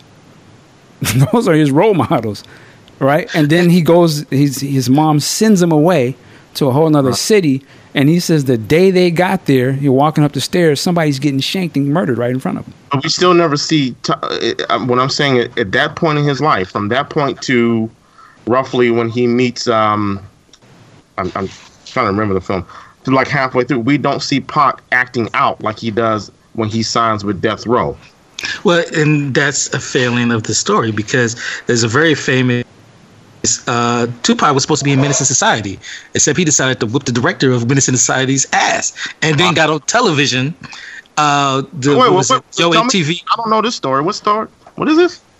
Yeah. Tupac was supposed to be. Yeah. oh, you know old dog Larenz Tate, of course, character. Yeah. That was yeah. supposed to be Tupac. No, I, I, no, no, that wasn't. Wait. Oh no. Well, he, anyway, he, he, was Sharif. He was supposed to be. He was supposed to be yeah. Sharif. He didn't want to okay. be that Black Power character. That's why he, he got the movie. And he whipped uh, one of the director's asses. That was and, the Hughes brothers, right? Hughes, yes. And then he got on Yo MTV Raps, and Ed Lover literally had to uh, hold his mouth shut to say no, don't in, don't incriminate yourself that you actually committed assault on a movie set. Because so, he, he went into that whole showboating thing that you see, you know, the leading, he got to be, oh, see, I'm going to whoop that nigga. And even John Singleton was standing there with him, too. It's like, dude, calm the fuck down. Like, yeah. you don't have to be that guy. And that's what I'm saying. He's he's already doing that type of, he wants to show out. He's doing that. I want to get attention. So let me start. he's an overhyped up emotional type of dude. That was just in a part of him. I think to me, actually, I think it actually started after Juice, and you can kind of see the guy asking that in the movie. Do you think some of that you playing this character rubbed off on you? That was the thing people always say when he was alive. It was like after he played Juice, he thought he could be a. He, he was like he saw the reaction people had to that character on the screen. I'm gonna act like that. And that's when he becomes the thug dude. If you go back and look at his first album, he wasn't the thug dude He wasn't acting all point. crazy. It was when my he saw people respond to that persona. Oh, I'm gonna start to do that. Let me, and then I'm gonna get the tats, and he becomes super thugged out. If you remember that old uh, source cover story he had, there was the first one he showed the, all the, the tattoos, and he was he looked totally different from the first album. I was like, and he had the gun in his hand. It's like the fuck, and you see the shit he was talking about in the article, and he had his guns out and stuff. I was like, what the fuck is going on with this guy? But this was after Juice. He saw that this is what's working for me, so I'm gonna be the thug dude. But again, it's a guy ain't got no role models to tell him otherwise, and he's being celebrated by acting that fool, and he's smoked out and high every day. He says that in the article. So he ain't in his right mind. That's why when you see the interview framing when he's in prison, he's almost a totally different dude. He's real calm. But if you actually watch the real interview, he's super calm and he ain't acting all crazy. And he even discredits all the thug life and shit he is talking about because he knew it was stupid. But when he's in the face of a real prison, he don't want to be the thug no more, right? But then that's when. But when he gets to, he gets out, he goes right back to the shit he just discredited. Which to me, that's why I said he was a sellout. Because Yeah. he he know it was stupid, but this is the only way he's he feel like he's gonna make it. So let me go with the biggest thug of them all, and I'm gonna act like them. I'm gonna be bigger, bigger thug than them. And if you listen to All Eyez on Me, people were saying like this is this this is Tupac playing a character. That whole album. It's like that there was none of none of 2Pacalypse Now, Me Against the World, strictly for my niggas on All Eyez on Me at all. That was some West Coast bullshit gangster rap shit. He did it good, but it was some bullshit. Yeah, as I say, he made bad decisions, man, and uh, that that hit him up and all that kind of stuff. Well, I wouldn't say hit him up is a bad decision. That I, I think it is. I, am not saying it's not dope, but he's dead. Now I'm not saying he died because of that, but I'm just saying like you can't put yourself in all of this negative, crazy energy and this shit. not But I thought, back wait, wait, wait. I thought, I thought, help me understand. I thought y'all was saying beef was what made hip hop so great. Right. Okay, Battle so he- rapping on, li- he- but that's he goes beyond that to me. That's why I said it's too much. There are levels I mean, to you- it. you saw- when you saw what he's doing saw- in the movie. Yeah, Jada was like, "What about Faith?" And he was like, "Casualty." yeah, that's not battle rapping. Like, damn. Yeah, you don't you don't brag you, you don't put a, a married woman out there like that. That was that was foul. Yeah, ain't no bat. That ain't got nothing to do with lyrics. But you know, I, like I said, he's an interesting character to me. And as I say, you can look at it and you can see like this is what happens, man. He came from a great place. As I said, I love the fact that you know his mom was very militant and things of that nature. But again, you see crack come into the picture. You know, having a, a role model come into the picture. So even though he has some of the best um, foundation, some knowledge type stuff, it's going to get twisted and he's thrown out to the world to find his own way. And unfortunately, he's not thrown to uh, middle class America, he's thrown into the ghetto. You know, so he's going to have to adapt to the circumstances and he wants to be a star. So uh, he's going to latch on to the lowest hanging fruit, even though he's coming with that Shakespeare and he's very into reading and stuff, but he got twisted into some bullshit and he paid he paid for his life with that shit, which is sad. He could have been somebody great. I just I, I remember um and I asked this question before we started. Like I said, I, I really wasn't into his his rhyming style or his flow. And I didn't really get into it until um California Love. And I, I asked the question, do you all think that his style changed, his flow changed after he joined Death Row from when he was who was it, Interscope? He was at Interscope before? Yeah. For me, I thought he had two real flows. There was the the, the laid back, dear mama, Yeah, that's the one. I, never understand You RP, and then he had that hyped up. He only had to me. I always say he only had two two flows. He wasn't a very diverse rapper I agree. I think his lyrical But- but it worked for- changed. because he was a good storyteller. yeah, his his lyrical content changed. I don't think his flow changed. You don't think his That- flow changed? Like I listen to California. To me, I don't know. I, I I'm not intelli- I'm not intelligent enough to speak the terminology or express myself, but in in the subject. But listening to how he flows on California Love, it just it's like oh I, I, I, I like Ant just said it. His his flow before was for me it was just really laid back, and the way he doubled his voice on the track all the time, and ah, I just I want to feel it, but I just I'm gonna go back and listen to all the albums because I like I say this film got me interested to learn more about him, but I wasn't really feeling him until California Love. I got to be honest with you. I mean, he had some nice mel- some like uh, uh, Brenda's Got a Baby, uh, Keep Your Head Up. All that stuff was great from the musical standpoint, but I, I didn't really like his flow until um, I hate to say it when he signed with Death Row. Oh, the songs of Death Row are Well, dope. you gotta- I mean, there's nothing to hate about. It I just don't like some of the. He, he sacrificed his pro-black lyrical content and just spoke on Oh right, right. you know Don't get me gangster wrong. shit. But I think again, me against the world to me is is just as good, if not a better album, because of the flow and the content of the, what he's talking about. But I don't see clear. a, I don't see a I'm- drastic I'm difference in the signing way off that he with- raps, though. Oh, okay. Well, we disagree there, but I, I'm not signing off on the content of what he was putting on the Death Row. All right, I didn't take that. I'm just saying I, I found his del- I found his delivery more entertaining. Yeah, you gotta listen. In my opinion, you gotta listen to "All Eyez on Me" last, because yeah, that's to steal a line from Shine. You'll be all niggered out. I think it's a brilliant. I mean, it's it's it's a dope gangster rap album. I, I'm not discrediting Yeah, it at yeah, all. definitely, definitely. It's just the content, but I understand why he made that content. If he's coming out of prison and you feel like people did you wrong, yeah, you're gonna probably be saying all that kind of shit. It makes sense to me. Uh, it just again, it's a bad decision, but I understand why he did it. I actually I listened to the Makaveli album yesterday and listened to it in a while. Man, I forgot how dope that album really is. And he got some gangster shit on there, but he also got he got he gets back to the shit that I love. You know, white man's world. Yes, uh, that All, one. all of those songs, just like Daddy and all that. I was like, this is that. This is the guy who would take you from both angles of it. He can give you that war shit, battle shit, black power shit, uh, sisters. Where my sister? That one song. Ease your mind if you feel your flow. I was like, this is like the shit I miss. It's a shame that he died. You know, before that comes out because it's like, man, he shows a more diverse picture of himself, and he was probably at the height of it. But then you listen to all the, you know, if you if you dig deeper, all those unreleased songs from that same period, and you hear it all, you know. But you hear you hear the dear Mr. Presidents and you know very political type stuff. So it was so we had so much to talk about, but you know, it is what it is. It, it's a lesson Okay. learned to me. Okay, now now Q is gonna be Q. I'll say this. There's a Other- shock. Other problem I had with the movie, I say it kind of jokingly, but it's true. I guess the casting call for all the women other than Danai Gurira was uh, red bones only apply.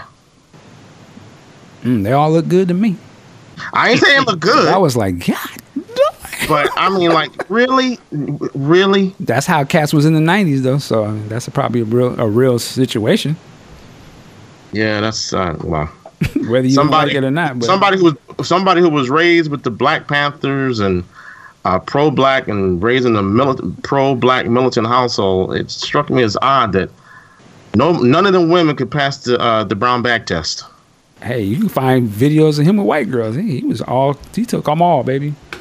Apparently not. There were no dark-skinned women in the making of this film. No dark-skinned women were harmed in the making of this. Oh film. no, I, I, got, I don't think there was had any. anything to do with it. Huh? Tupac didn't have anything to do with this movie.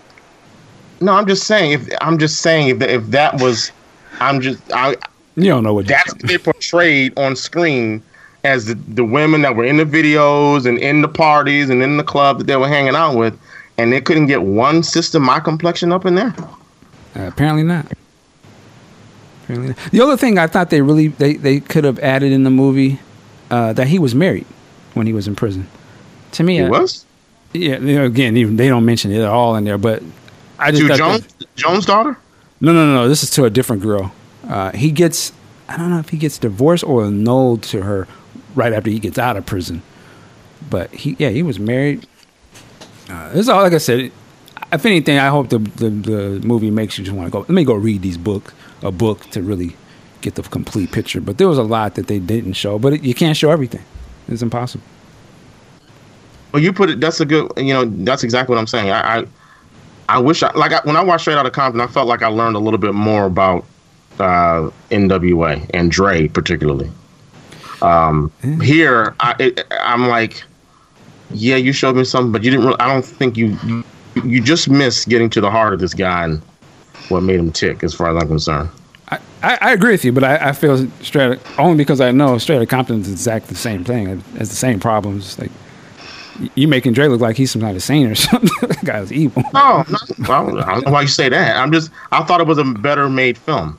Oh, It is a better made film. I'll give you credit. They both embellish and leave a lot out though, uh, and change things around that didn't, didn't really happen. But it's a movie. They're supposed to do that. None of these movies are super factual. I don't think any biopic is is any different. I find, you know, arguably. I'm sure they could say. Did you like same- how? Uh, Go ahead. Did you like how Danai put your girl on Lauren Cohan? She put her, her on. Maggie was in this movie Say that again. from Walking Dead. I'm oh, guessing. oh, that, right, right. Yeah, and I, I'm glad they included that character because I think she was essential to who Tupac was. They didn't go too deep into it, but I'm glad they put that character into it. oh, that was a real character. I, I don't know. Oh, yeah, of course. He's. Uh, yeah, I He lived. know. He lives with that lady. The white woman. Yes, Okay. All right. Yep. I'm glad they put that in. there. I, oh, I was. I thought this. I, I thought it was hilarious that they had Money B play Money B. I don't know who that is. The guy with Digital Underground, the little guy. Oh, oh, oh, oh. Like that was See, the real guy. funny- What's funny is that that was another frustrating thing for me. This is on, this is on me, not the film, but on me. I want to know: is that someone I should know? Is that someone like, the character of Nigel? I, at first, I thought he, He was one of the dirty cops. Huh? He, that's what I say. Actually, he is a very fascinating character. You should know, just on a true crime level, uh, and you see how connected that dude is and what he's about. Yeah, you should. He's int- A lot of these characters are very interesting. And there's a lot deeper story, but I don't expect him to go into them. But yeah, you should know. Uh, the, a lot of the guys that were standing with Tupac, the Outlaws, and all those, those were the real guys. But I, I wanted to know their names so I, I could put a face to the history uh, that I'm seeing in this movie.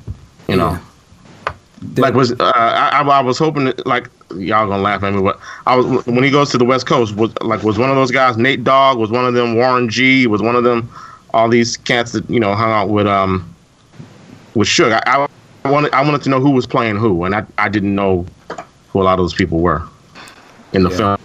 film being portrayed in the film. no, I agree. I thought Yeah. they made Snoop. like- They made they made they made Snoop look like a punk when he came off that plane though. When he said, "Ah, you ain't riding with us, homie," and he's like, "Oh well, okay." Like really? Come on. you know what's funny? That scene, they got that scene from. Uh, you can look it up on YouTube. Snoop was on Sway's show, and that was the first time he told that story. And they they they got that verbatim from that. That's how they did that. I think they actually even say that. that's where they got it from. That really did happen like that. He put on this Pittsburgh Steelers cap. I thought he. I'm like, wow. They, man, they made him look bad. Yes, 'cause Snoop said he was scared as fuck. Well, that the actor deserves accolades because he sure he came across. and why Snoop repping Pittsburgh anyway? Snoop's been a Steeler fans forever. Was it okay? I didn't know. I didn't. I Yeah. didn't. See, I feel like the white guy saying the wrong thing right now. You said you feel like the white guy. Hilarious. Wrong thing. You don't Wrong say, huh? I'm just joking. All right, I think we've said enough about Pac. Definitely go check out the movie. Um, I was gonna look. Uh, I, I hope that it can at least get to number three. Uh, obviously, it's a big movie, the summer movie Oh. madness. There's no way it's gonna beat Cars or Wonder Woman, but hopefully, it gets a good enough showing. Yes, sir. Okay, let me. I died laughing trailers. they showed. Okay, they showed Chadwick Boseman's face, and I was like, "Oh, is this a trailer for Black Panther? A new trailer?" And I'm like, "I know this is not Chadwick Boseman playing yet another historical Negro." And I'm like, "He's running through the whole encyclopedia." Did y'all see the trailer for Marshall? I didn't see y'all- the trailers. I didn't see the trailers. Chadwick Boseman is playing Thurgood Marshall now. Man, he's getting his checks, ain't he? I mean, is there not another black actor who can play someone who actually lived? Nope. So he did. He, he did uh, Jackie Robinson. Uh, who was the other one he did? Uh, James James, Brown. Brown. I'm like, Black Panther. Thurgood Marshall. I ain't mad at him. I'm talking about real people. I'm like, you okay, sure? that, I mean, if you Fred- pay attention to black, if you pay If attention yeah, if he social media, Black Twitter, is. Black Panther is they pumping him up more than they do Tupac. Shit. But no, I hear what you're saying. Yes. That Frederick Douglass biopic. Chadwick's getting ready for that right now. He he, he getting his Cornel West hair done right now. I ain't mad at him. Get your paper. Ah, that's that's crazy. Well, who who's making the movie? Do you know? Or I, I I never I I have no idea. oh, okay, well, And then Josh Gad is in it. I'm like, wow. who who is that? He's the comedian, comedic actor. He did the voice of that snowman and Frozen. He is painfully unfunny. He was in the Kevin Hart movie, uh, Wedding. What was it? The Wedding Crashers. Uh, I never saw. Okay, I have to look him up. Well, not funny at all. Oh, he's kind of funny. shout, shout out to Chadwick. Shit. Okay. Uh, just real quick, and we'll finish the Tupac here. Uh, Friday estimates at the box office. I'm, I'm impressed. It was uh, number two, uh, 12 million for Friday. Cars was 19. Uh, Wonder Woman was 10. Oh, Cars has come out already. It came out Friday as well. Yeah, Cars three came out. Wow. Okay. yeah it's gonna be number one movie, of course. But uh, Oh, did, not did, bad. Did any, of y'all have, did any of y'all have a have a police presence in your theaters like they did for Straight Outta Compton? You know, I think there was one in there actually. Uh, yeah, I noticed there was a person standing on the side, so I'm assuming that was some sort of security guard. I thought that was kind of corny. I just fuck out of here. I was sweating because I thought I hope they're not searching in this theater that I'm going to. Oh, I would have. Jesus Christ!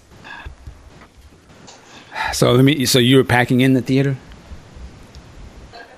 Let me ask you a question. I just how many asked you a question. How you? Just curious, how many black people were in that theater? I'm gonna answer your question with, With a a, question. with a question. Thanks. When you when you applied for your driver's license, did you not start driving your car? But Uh, was he yeah. driving to? Was, Uh, was he okay. going to drive in movies? Was he driving into the restaurant? Was he going into the work Right. I, drive-through? I, I Like, I'm take my my car desk. where I'm supposed to Yeah. be. But okay, go ahead. I said Um, yes. I, I see. I, no, I see what Ann was trying to do. It doesn't work on any level, but yeah. So why wouldn't I avail myself of my permit? Okay, so is Yes, that the, is that a yes to my question? The answer is yes. Okay, thanks. Well, yeah, a long way around that. I mean, I don't know why you even need to ask the question. Well, because I'm ignorant. I want to know the, the answer. Okay. All right, well, there you go. You're keeping it, keeping it uh, He gangster. was getting character for yeah, he was. You were ready to do some Pac stuff. Huh? Get popped off and There off was, duty, and there was a um, duty cops. sitting, sitting next to me. There was a, a white woman sitting next to me, and uh, I think she, well, it was she was with a mixed crowd. So I don't know what her story was, but Damn. When the Digital Underground track came on, she was like bobbing her head, and I'm like, oh, okay, Oh, okay. you- Is that something wrong? with it? You, you getting kind of scared? You might have to pull her. I don't understand. No, I'm just saying, I did not know white people were, were on the Pac like that back in the Digital Underground days. Oh, oh Lord. Maybe they were in the digital underground. I don't think anyone They- knew Pac was in that at that time. That's my point. Exactly. Huh? Okay. I didn't know white folks were in the Digital Underground. What's so hard about? Oh, you why is that- okay? Well, I, I was just asking why wouldn't they be, but you're right. Who knew white folks like hip hop? I didn't think hip. I, mean, I didn't. Billboard. no. I didn't think hip hop was uh, mainstream at that point. Humpty Dance was huge, man. Okay, no, no argument here. He was hilarious. What is so hilarious? Okay, I'm not. Listen. All right, go ahead, y'all. Go ahead. All right, there you go, Tupac. All right, what else is going on, man? We were, God, are we were really. Damn, we, we talked almost as long as the movie. was long. All right, let's change it up real quick before I can regroup. Uh, Amber Rose. Amber Rose. Amber Rose, uh, I believe this maybe this was last week, but she kind of blew up the internet with her picture that was released on Instagram where she had her vajayjay out on display. Uh, and was a picture for feminine rights or to hype up the slut, slut walk. I'm not quite sure. Uh, it was definitely I, I looked at it. Know, uh, it is what it is. Uh, but I see a funny thing here, uh, and this is from one of the most reputable websites on the uh, internet. I think um, maybe Amazon may buy these guys out. Uh, Bossip.com. Uh, they got a headline here that says, Where's his post divorce bay? Chris Rock shoots his mid range jumper under Amber Rose's thirst trap. And what do they mean by that? Uh, there's another picture that Amber Rose has where she uh, has like a pink outfit on and she's got her back arch and her booty's like, down. And she's smiling. Uh, very innocent picture. the caption that she puts on this it says, "When he's over six foot two, has a big dick, and a lot of money." And then she does a smiley face emoji and set by Fashion Nova. Well, apparently Chris. Wait a minute, wait a minute. That emoji has dollar signs in it, and Does the tongue is a dollar bill. Oh, Yes, you know I'm what looking it does. now. so she's letting you know she's about that paper, and if you got a big dick and a lot of money, you got a chance. And you're six two, you got a chance. Now, apparently, Chris Rock, you know, famous comedian. Uh, uh, Q, you quote Chris from time to time, correct? Uh huh. Okay. So Chris, uh, he apparently follows Amber, I guess, following her stuff. So Chris wrote back with a response. He says, "What about two out of three? and uh, hey, man, we know that Chris is divorced now. Uh, he is. He does have a young lady that he takes a lot of pictures with, and she's beautiful as well. But should we be mad at this? I mean, you know, Mad at what? What my is I'm man not- shooting shooting his shot to a known uh, gold digger. Thought. Th- thought some would say. I don't know. Ho. I say, I ain't gonna go that far, but uh, Mark says ho. Well, wait. Thought is that hole over there, right? So y'all said y'all called her a hoe. Oh, is I don't know. You you what's the terminology, sir? You didn't know what thought stood for? Oh, I didn't know it meant ho, but go ahead. Yeah, it does. Oh, okay. Well, then it's the Mike, same I'm- same difference. right right now. Well, let's look at it, Mike. You know, she's on, on Instagram or wherever the fuck she is. Mm-hmm. Well, yeah, if you six two, you got money and a big dick. What's up? What's the operative key there? Money. Money and dick. So, no, so in the, in other words, you know, you six two, you rolling, got some some dollars. and a big. I'm gonna pay for y- uh, and, and a big Johnson. I'm gonna pay for you. Fuck out of here, Johnson. please. Well, at least if I guess Chris is saying shit, I got two out of three of them. Can I get up? Can I get a turn? Go ahead. Chris. Go ahead, Chris. Do what you do, man. If he was serious, he would not have put that out on Twitter. Exactly. Shit. How you know? That's true. Divorce does. What, what kind of what kind of you don't know him. You don't know Chris how get down? what kind of game is that? Is that game to put I don't know. When you got money, do you need it? Right? That's a good so point. what I'm saying You is, famous in money, yeah. I mean, David Sterling ain't six two. I bet he could get that. oh, There, shit. I went there. I went there. you said you went there? I went there. Here we go. Oh, here you go. I'm just saying, why would you put your thirst out there in public form? If you want to holler at a holler at her. But I don't know you, if that was thirst, but you know. can I get a shot? Two out of three ain't bad. What did he say? yeah, you said what about two out of three? That's not thirsty. I, I, I, And I kind of agree. thirst. I agree. it is- I- I I, don't think it think is it's being thirsty to me. He may be What? joking, but it, it, it just looks funny. That's all. Yeah. I would assume my, my thing is is I, I would I must my assumption is he's like a higher caliber, you know, so celebrity type of thing. He's been in the game for quite a long time. I would just be a little shocked that he would even be like sort of openly flirting or playing around with Amber Rose. But I know the game is different. I understand that thirst sometimes trumps sense. Uh, and hey, This is true. that that can, I think he he actually threw a shot to uh, what's the other young lady that was married to Carmelo Anthony? Lala. Yeah, wow, he was on the Wendy Williams or some TV show. He openly was like, "Hey, yeah, I'm not married right now. I know she ain't with her man. I'm trying to holler." Oh, come on, Chris, stay in your lane, man. So I That's mean, kinda- Chris. That's really kind of sad. And now, That is now you may think he's joking. I don't know, but you know, Chris is. I don't know what Chris would do. Apparently, he he don't give a fuck. It must have been a minute for the boy, apparently. Damn. But uh, hey, Yeah. That, okay. he said okay. It's it's kind of sound it's kind of desperate if he's if he's at all serious. Not, not a good I don't know about desperate, but okay. Hey, uh, it's like go. Go like ahead. Pac said in the movie. I can get any woman I want. Why would I rape this chick? Why would I rape anybody? You know, he can have any woman he wants. Why is he sounding so desperate? Jokes or not? I don't. Oh, we'll just agree to this. I Juicy, don't think he Juicy sound got you crazy, man. Sound like he taking a shot. He like, Hey man, It's like he's taking a shot jokingly, and he can save face if it doesn't work out. I was just joking around. Right, because I know if she But answers breaks back, off something, yeah. he'd be like, "Oh shit, nigga. exactly. Cue me the same way. Don't let, don't let all that pro whatever talk. Amber Rose respond to one of his tweets. He'd be the first one hitting us all up. Look who liked me. Look, Yeah, uh, yeah. I mean, holla, it let me won't matter. It won't matter that she light skinned then. Will it? Yeah, sure won't. Where, where's all the dark skins at? Oh, hey, man. You know, I've been in this business for 52 years, man. Listen, I work with BT. I'm going to work with shit. I'm just fucking with you, man. whatever. Man.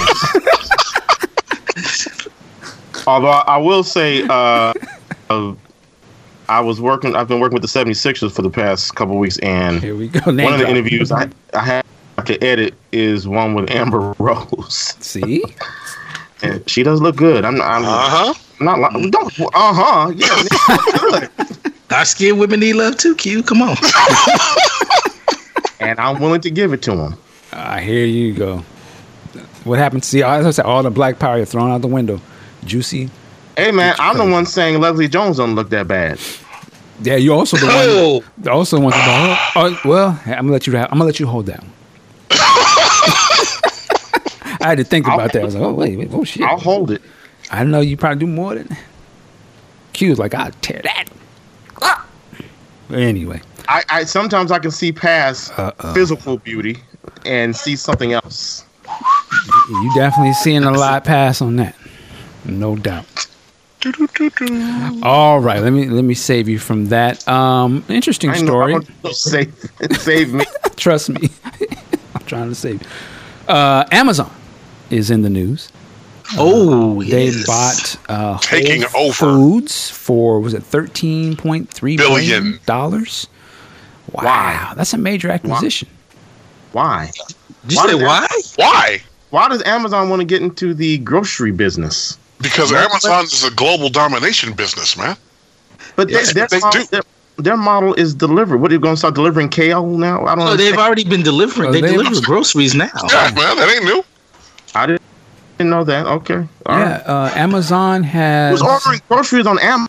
Uh, right, you'd be surprised. Uh, now I don't know if this is if it's national yet, but here locally they have Amazon Fresh, but they have a service where it's not a delivery; it's where you actually order it online or on your phone or whatever, and then you drive up to the place, and they have people standing out there, and it will put your groceries in your trunk for you, and you're gone.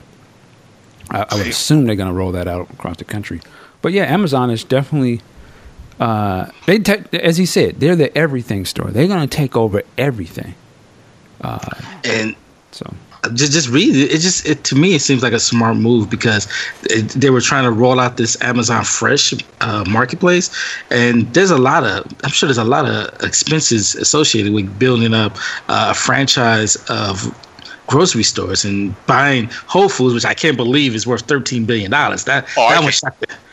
I, I can't believe it. I didn't know hipsters ate that much.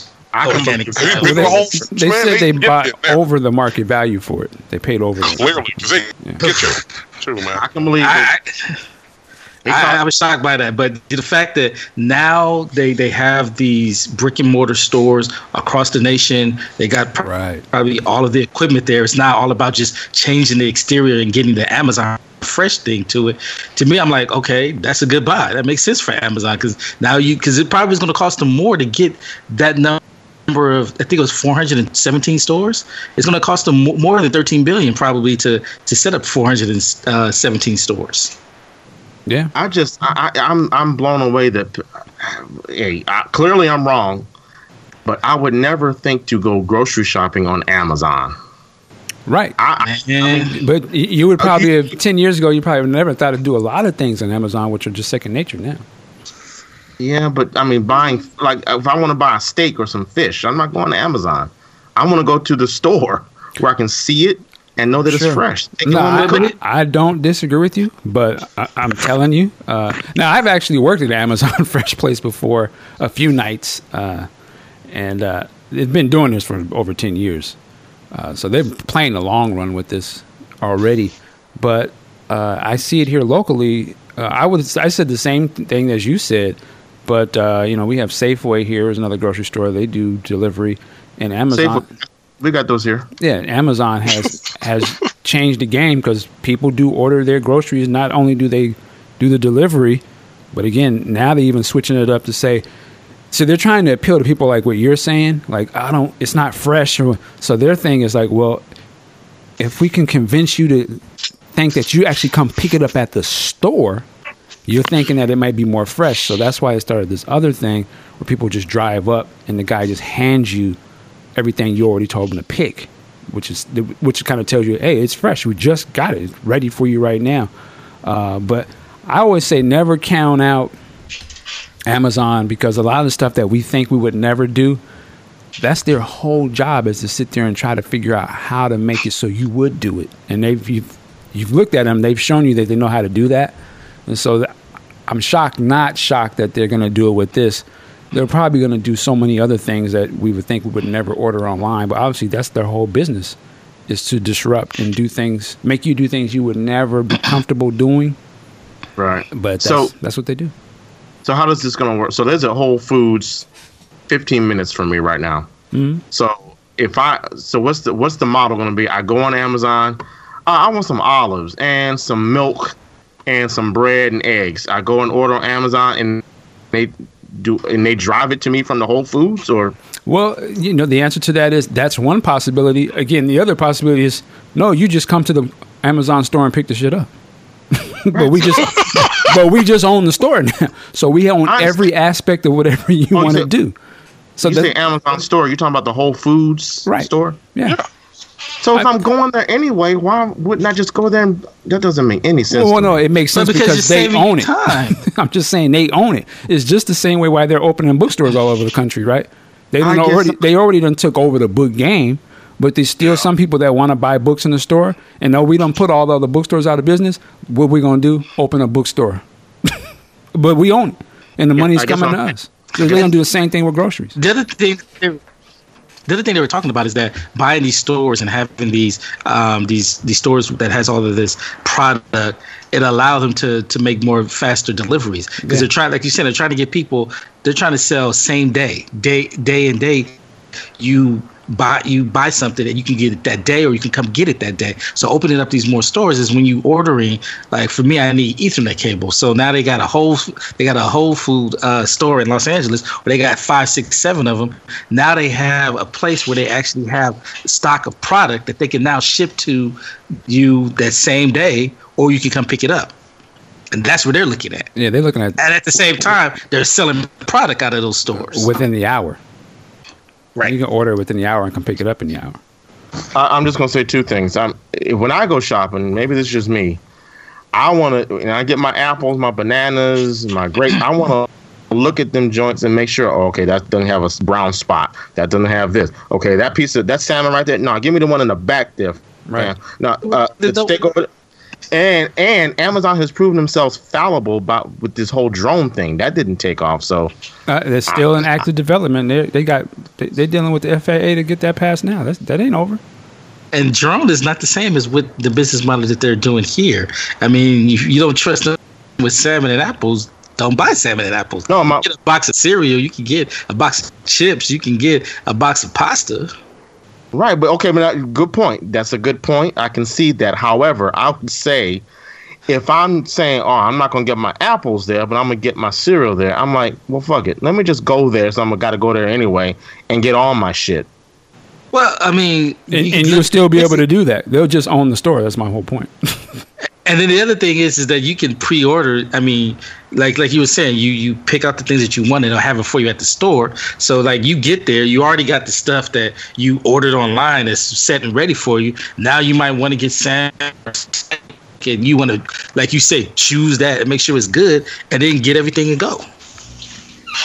Yeah, it's it's again, it's a it's a uh, it's a limited viewpoint because again, I always say you have to look at Amazon is not looking at what you would do today. That ain't why they spend 10, 13 billion dollars. They're looking at what would happen 10 years from now, right? So their whole point is to convince you to trust them to do whatever they want you to do. And that you'll never ask that question in 10 years. You'll never ask yourself that you don't trust them to buy apples for them and pick them for you.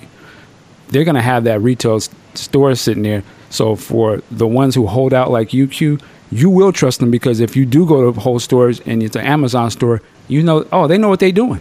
So when they do ask you 10 years from now to say, oh, we can actually send you that apple, we'll send it to you a little cheaper, send it to you for free, actually. We won't charge you, right? We're not going to charge you for the shipping. And you don't have to come in the store. You're going to be convinced that you trust them enough because you don't been there and that, that brand had built so much trust for you that you're not going to bat an eye to order those apples or whatever it is that you had a resistance to before. That's what they're thinking. They're not thinking about what you would do today. You're actually not even probably somebody they were trying to convince.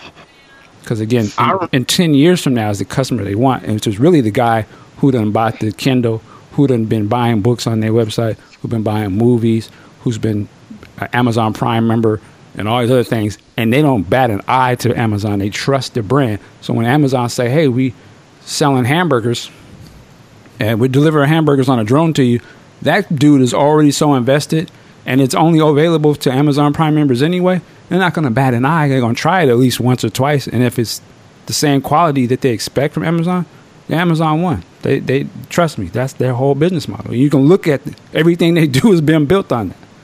So they're not tripping about what somebody's not going to do. They know people weren't buying books when they first opened up. But their whole intention okay. was to never open a bookstore. Their intention was to open a Walmart and sell everything. But they knew it was going to take time to convince people to trust them to do all that. And Walmart sucks. And then what is Walmart doing right now today? Trying to convince their employees to deliver packages on their way home to customers that ordered on their website. I'm not bullshitting. It's a, that is a news story. Why? Because they want to be like Amazon. Because people ain't walking in that store. I had no idea. yeah, that's what I'm saying. So trust me, they ain't thinking about what's today. They thinking about what's going on tomorrow. Wow. I, I, I think, Mike, you need to take that back. They want them to deliver those package on after they pick up their food stamps. Is what you talked about. See, I think the model is, and, and my wife is. I, am against it, but she's she's all for it. This uh, the blue apron model. I could see investing in that. I think that's where it's going to go. Where you have you pay a week, weekly or monthly fee, and they drop ship the food to you in a container that's um insulated and you can make and then you make you make your own. It's pre it's prepackaged food that you can then cook. Yeah, but it's it's okay. dropped on, on your house. Okay, wait a minute, Q. Wait a minute. Wait a minute. Wait a minute. What? You're not feeling Amazon sending you apples and meat, but you're cool with this blue apron. I just said I don't. Know. I said that's, that's I, weird. I said I did not buy off on it, but my wife is sold on it. Yeah, I, it's all about what you trust and you know what's convenient and all of that and again uh, these brands spend a lot to make you trust what they're doing and, and to buy into what's going on and uh, so when they buy a Whole Foods, you know, when they buy a lot of these different things, you're always like, "Whoa, what are they doing?" But again, you always got to remember, they want to do everything, man. Uh, I actually just finished reading the the Everything Store book about Jeff Bezos, and you know, his real end goal is to get to space. The only reason he's doing all of this shit, I know it sounds crazy, but the only reason he's doing all of this is that he can have enough money that he can build these rockets to go to space. Like white, privilege. white privilege. uh, to do well, he wants. He wants. To, he wants to. He wants to do like space travel. You know, going to different planets and stuff like that. But that was his dream as a child, and that's his ultimate end goal. Uh, he actually owns. He has a company. I don't think it's SpaceX. I think that's the other guy. Maybe it is SpaceX.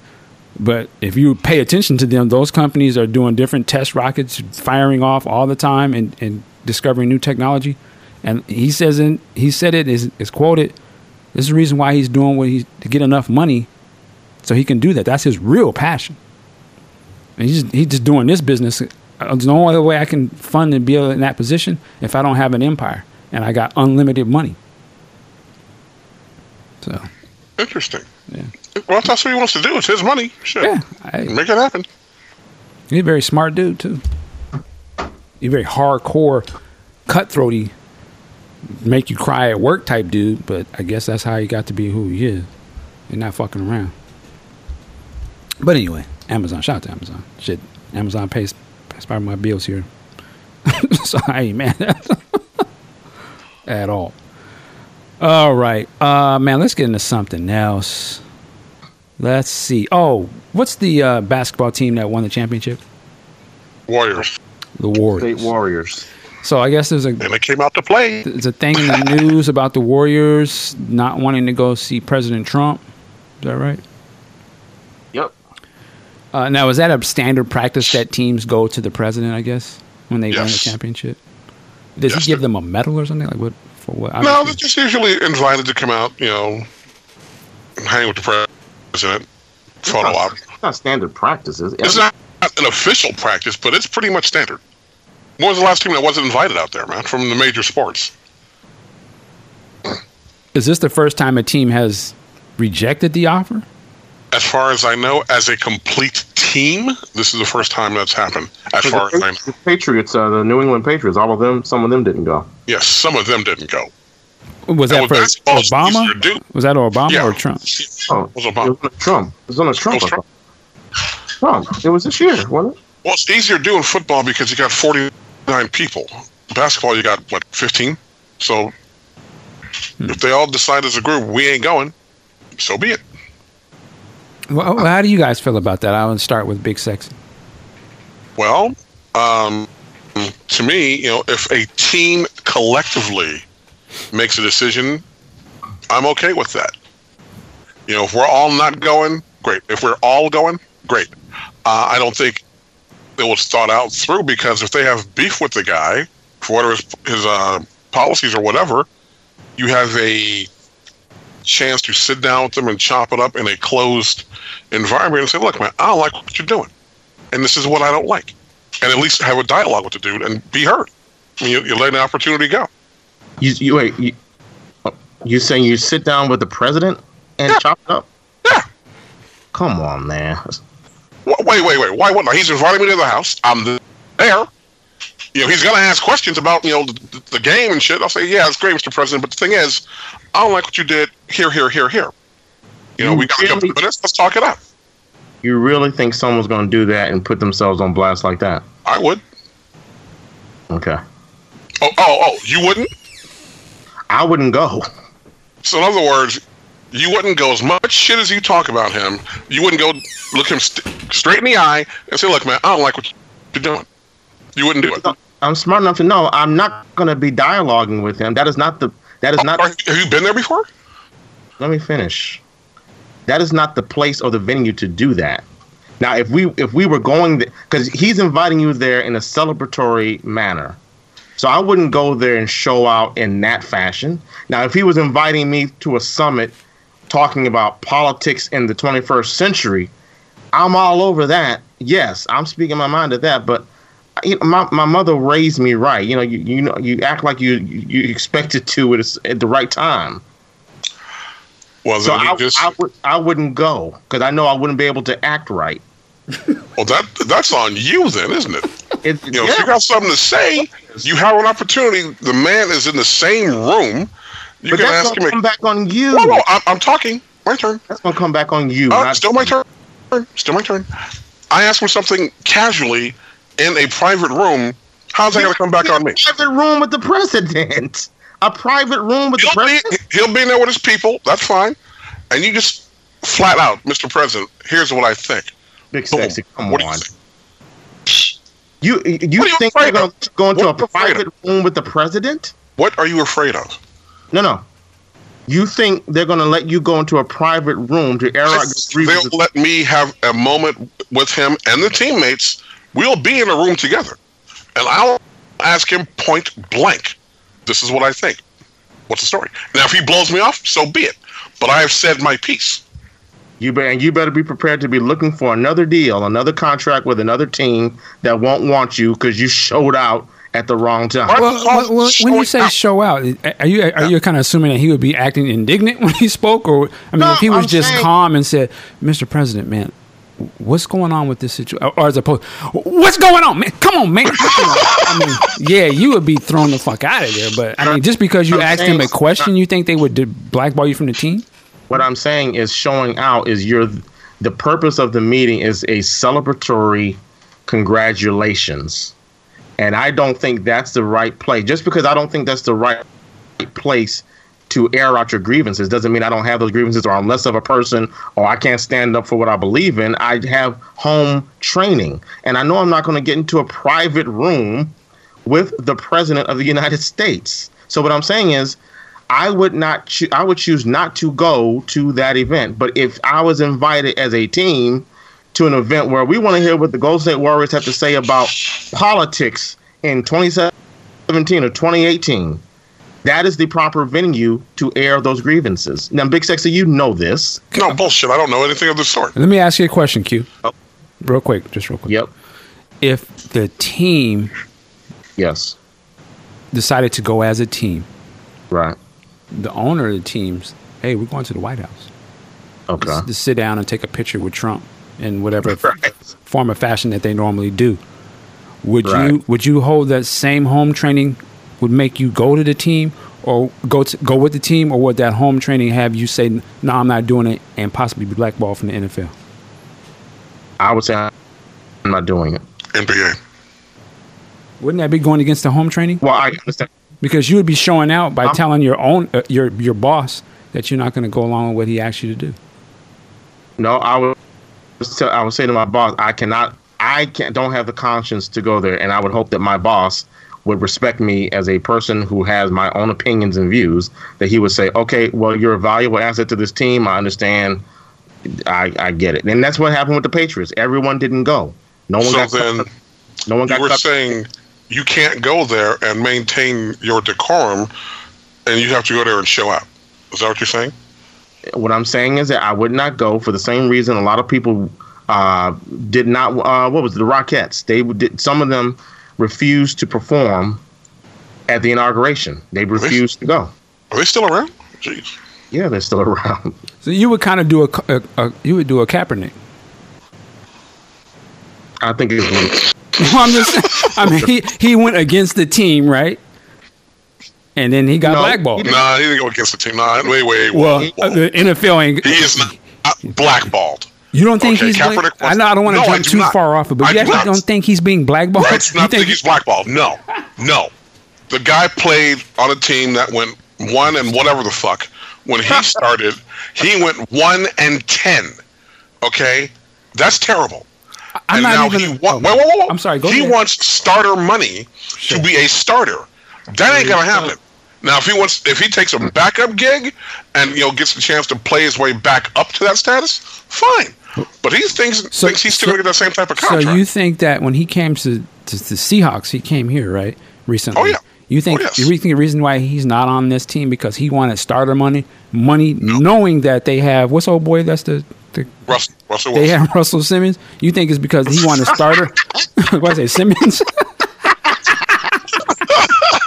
no, no, I don't know nothing about these motherfuckers. he's not on the team because your coach, oh God, forget his name, but your coach says, look, this guy's a starter. He's not a backup. And I got a starter. And, you know, when you play team sports and you have, you know, two starting quarterbacks on your team, there's going to be conflict. You know, you know, you don't need that headache. Now, if he's going to get a chance to start, and again, I don't think he's washed up or anything like that. I think he had a shitty couple seasons, but if he gets a chance, yeah, he can still. I think he can still play. But I still think also that he will be in camp in late August or early August when training camps open. He will. Someone will sign him. So we talking about Trump now? I'm I'm sorry because a little side, I'm all, side I'm all over the place. Back We're talking to about Trump, right? We, we, we, we got we we sidetracked. You can keep up now. Yeah, but it sounded like this conversation was going left. It, oh, it, it is. Uh, here- here's here's the thing. Michael Bennett. I just want to just because we we here for a second. Michael Bennett. He's an NFL player. He's from Seattle uh, Seahawks. It's funny. He, yeah. he was on uh, Breakfast Club uh, last week, and it was so funny to me. The local talk shows here. Um, we've got Michael Bennett. Uh, you know, a very outspoken local player, and he's on some show in New York. Uh, you know. And I'm like, that show was bigger than you, fam. What the fuck are you talking about? You know, it's just so funny. And, you know, they have this very funny style way of dealing with him and with Kaepernick here it, locally. Because let me tell you something. These cats out here is terrified that if he got signed, you know, they were ready to, oh, we, uh, I'm canceling the season, blah, blah, blah, blah. You know, they're real funny style. You, you really got to see what they really felt. Uh, and they also act like that. What's old boy? I should know these guys. He's a local player. What's the black dude with the dreads? Football player. Richard Sherman. Sherman. They're real funny style with him too. Now they used to champion him here. Posters all over the city. What did he do? What did he do? Well, Well, they uh, were trying to trade him a minute ago. That's yeah, he had an instant. Some of these reporters locally tried to get at him, talking crazy. He, he he checked them, and he was recorded checking these people. He might have been a little wrong, but he just was like, he was on his "I'm black and I say so" to them. And they take offense to that. So they was playing his they was playing his comments on the radio out here, and when they would question him, oh, he said he was going to ruin the guy's career here. He said, "I'll make sure you never interview nobody." And so they was playing it over and over when they asked him, "Did you say that?" No, I didn't say that. right? And so they really be trying to get him out here. And now they be kind of like, they should trade him. You know, he doesn't really even play that good. All of a sudden, he don't play. So they're a real funny style. But uh, Mi- Michael Bennett, he said, openly campaigned for his Seahawks to sign Colin Kaepernick. And he expressed disappointment when Seattle instead signed Austin Davis to compete for a backup position. To Bennett, to Bennett, the fact that the former 49 quarterback is still a free agent makes for an easy answer to this question. Is Kaepernick being blackballed? Bennett says, Of course he's being blackballed. He told us to a New York radio station, which is Breakfast Club. Nobody likes race and politics and sports. I think that's one of the things that nobody wants to talk about. And for him to bring race and politics and sports, I think it struck a lot of people the wrong way. Um, you watch, you watch the people that really watch football. It's Middle America, and the people that buy tickets to the games aren't really African American people. Bennett said, and for him to bring that into the crowd was one thing that people felt like shouldn't have been there. I, I kind of agree with that. I, listen, I'm not gonna say uh, if he's a good player or not. I ain't got no idea, but I do. Just from an outsider, it looks like he's being blackballed. But again, I could be totally wrong. I, but I'm just it's curious that a, an actual NFL player he thinks he's being blackballed. Well, he's entitled to Yeah. an opinion, and again, that's fine. I will not get on that get on that stance until training camp's open and he's not on a roster. If nobody signs him, and again, when you think about it, a lot of people say 32 teams aren't signing him. Half the teams already got starting quarterbacks; they're set. So the other 15, yeah, there's some work out there to be had because some of these, the Jets, for example, terrible they may need they may want to be waiting to uh, get him closer to camp opening and get a better deal out of him. I don't know. Right. But if he's not on a camp somewhere when they open, something something's wrong. So basically, you're saying it's just all purely coincidental that he's going through this, but he was. I'm guy saying who stood there are a lot of was quarterbacks, controversial. But there are a lot of quarterbacks out of work right now, though. A lot Right, that's what I'm saying. It's just purely Okay. coincidental that he actually was embroiled in this controversial situation. And again, if he didn't go one in ten as a starter, I could see more credence to it. He went one and ten, and the guy he replaced went one and one, no, one and three, and beat the Rams too. The Niners beat had two victories, both over the Rams. So both quarterbacks beat the same sorry team and went winless outside of the Rams. So you really can't be trying to break that type of attitude. I mean, for him, I say he's blackballed when you look at what he did. Now, if he was a free agent coming off a good season, not a great season, but a good season, and the team did okay, oh yeah, we have a problem here. So just to be clear, you're saying, and I agree with everything you said, but the other side of it too is that and it just happens to be that he was the most controversial player in the league, and and and people were telling their team, "Don't you dare sign him! I'm gonna cancel my ticket." That's just all purely happenstance. You know what? There's there's a jackass in every ticket holding group, and that's fine. So it was just but one jackass. I think I think Sherman is more controversial than uh than Kaepernick. You know, Kaepernick really didn't say much of a inflammatory nature. He said, "Look, I'm going to bring attention to this issue." And do some other things like get people coming out of the pokey suits and all that. And that's not controversial. That's like, let me do my thing. But again, Okay. part of the pro- problem with him before the protesting start was he had been quoted going into the season saying he wasn't going to learn the, the new offense, didn't want to learn the new offense, and then when he got there, he didn't really work hard to get it. So if he would put in the same amount of time and thought that he does on his off-field pursuits, you know, you take that to the uh, to the boardroom and to the train to the playbook, he'd be a lot better, and he thus more marketable, thus on a team right now. And again, I still think he'll be on a team. All right. If he's not, you will see. I understood. Just to quickly go around the room, uh, Q, based on everything, what do you think about him? About Kaepernick, right? Yes, sir. Uh, well, I respected him for taking a stance. Uh, I don't know. I haven't followed him that much to know if he's being blackballed. Uh, other people know more about more who follow him more say they think he is. Um. So I, I, don't have much. I was just only thing I can say is I was disappointed when he took that stance and then decided he didn't even want to bother to vote. That's that's the biggest problem I have with him. But um, is he being blackballed as possible? All right. Aunt Pooh, what do you think? Yeah, the NFL's full of shit. Plain and simple. how do you how do you start what he said winning ten? How do you start eleven games? Finish with sixteen touchdowns and two interceptions. A really good uh, Four a interceptions. four interception, a pretty good um, completion percentage, and you're trying to tell me people like Blaine Gabbert and Austin Davis are getting picked up. The dude led the team to a Super Bowl. He led the team to three, uh, no, I'm sorry, two straight NFC uh, championship games. And how can you not want that type of player on your team? I can answer that easily. Blaine Gabbert, what a name. Blaine Gabbert and Austin Davis are getting league crumb minimums. They are not even remotely looking at being starters. They are there for that third string spot and to hold the clipboard. This guy can play. And again, he did lead them to uh, a NFC title. He did get them to the Super Bowl, but that was with Harbaugh. Since Harbaugh left, he has progressively gotten worse.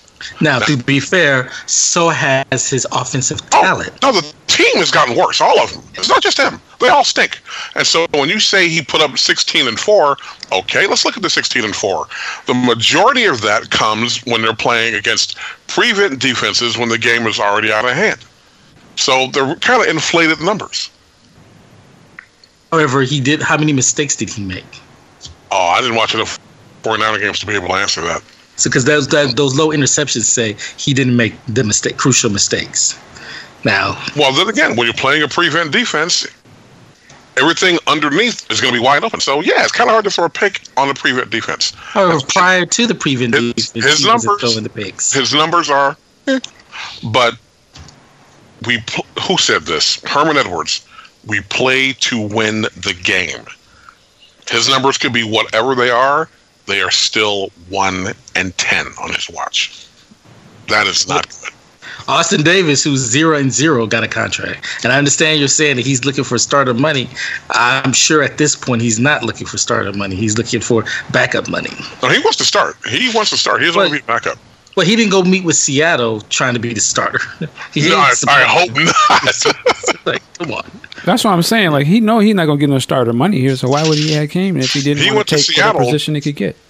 Well, he went to Seattle also because their playbook fits his skill set a lot better than most too. You know, they do a lot of uh, sprint option.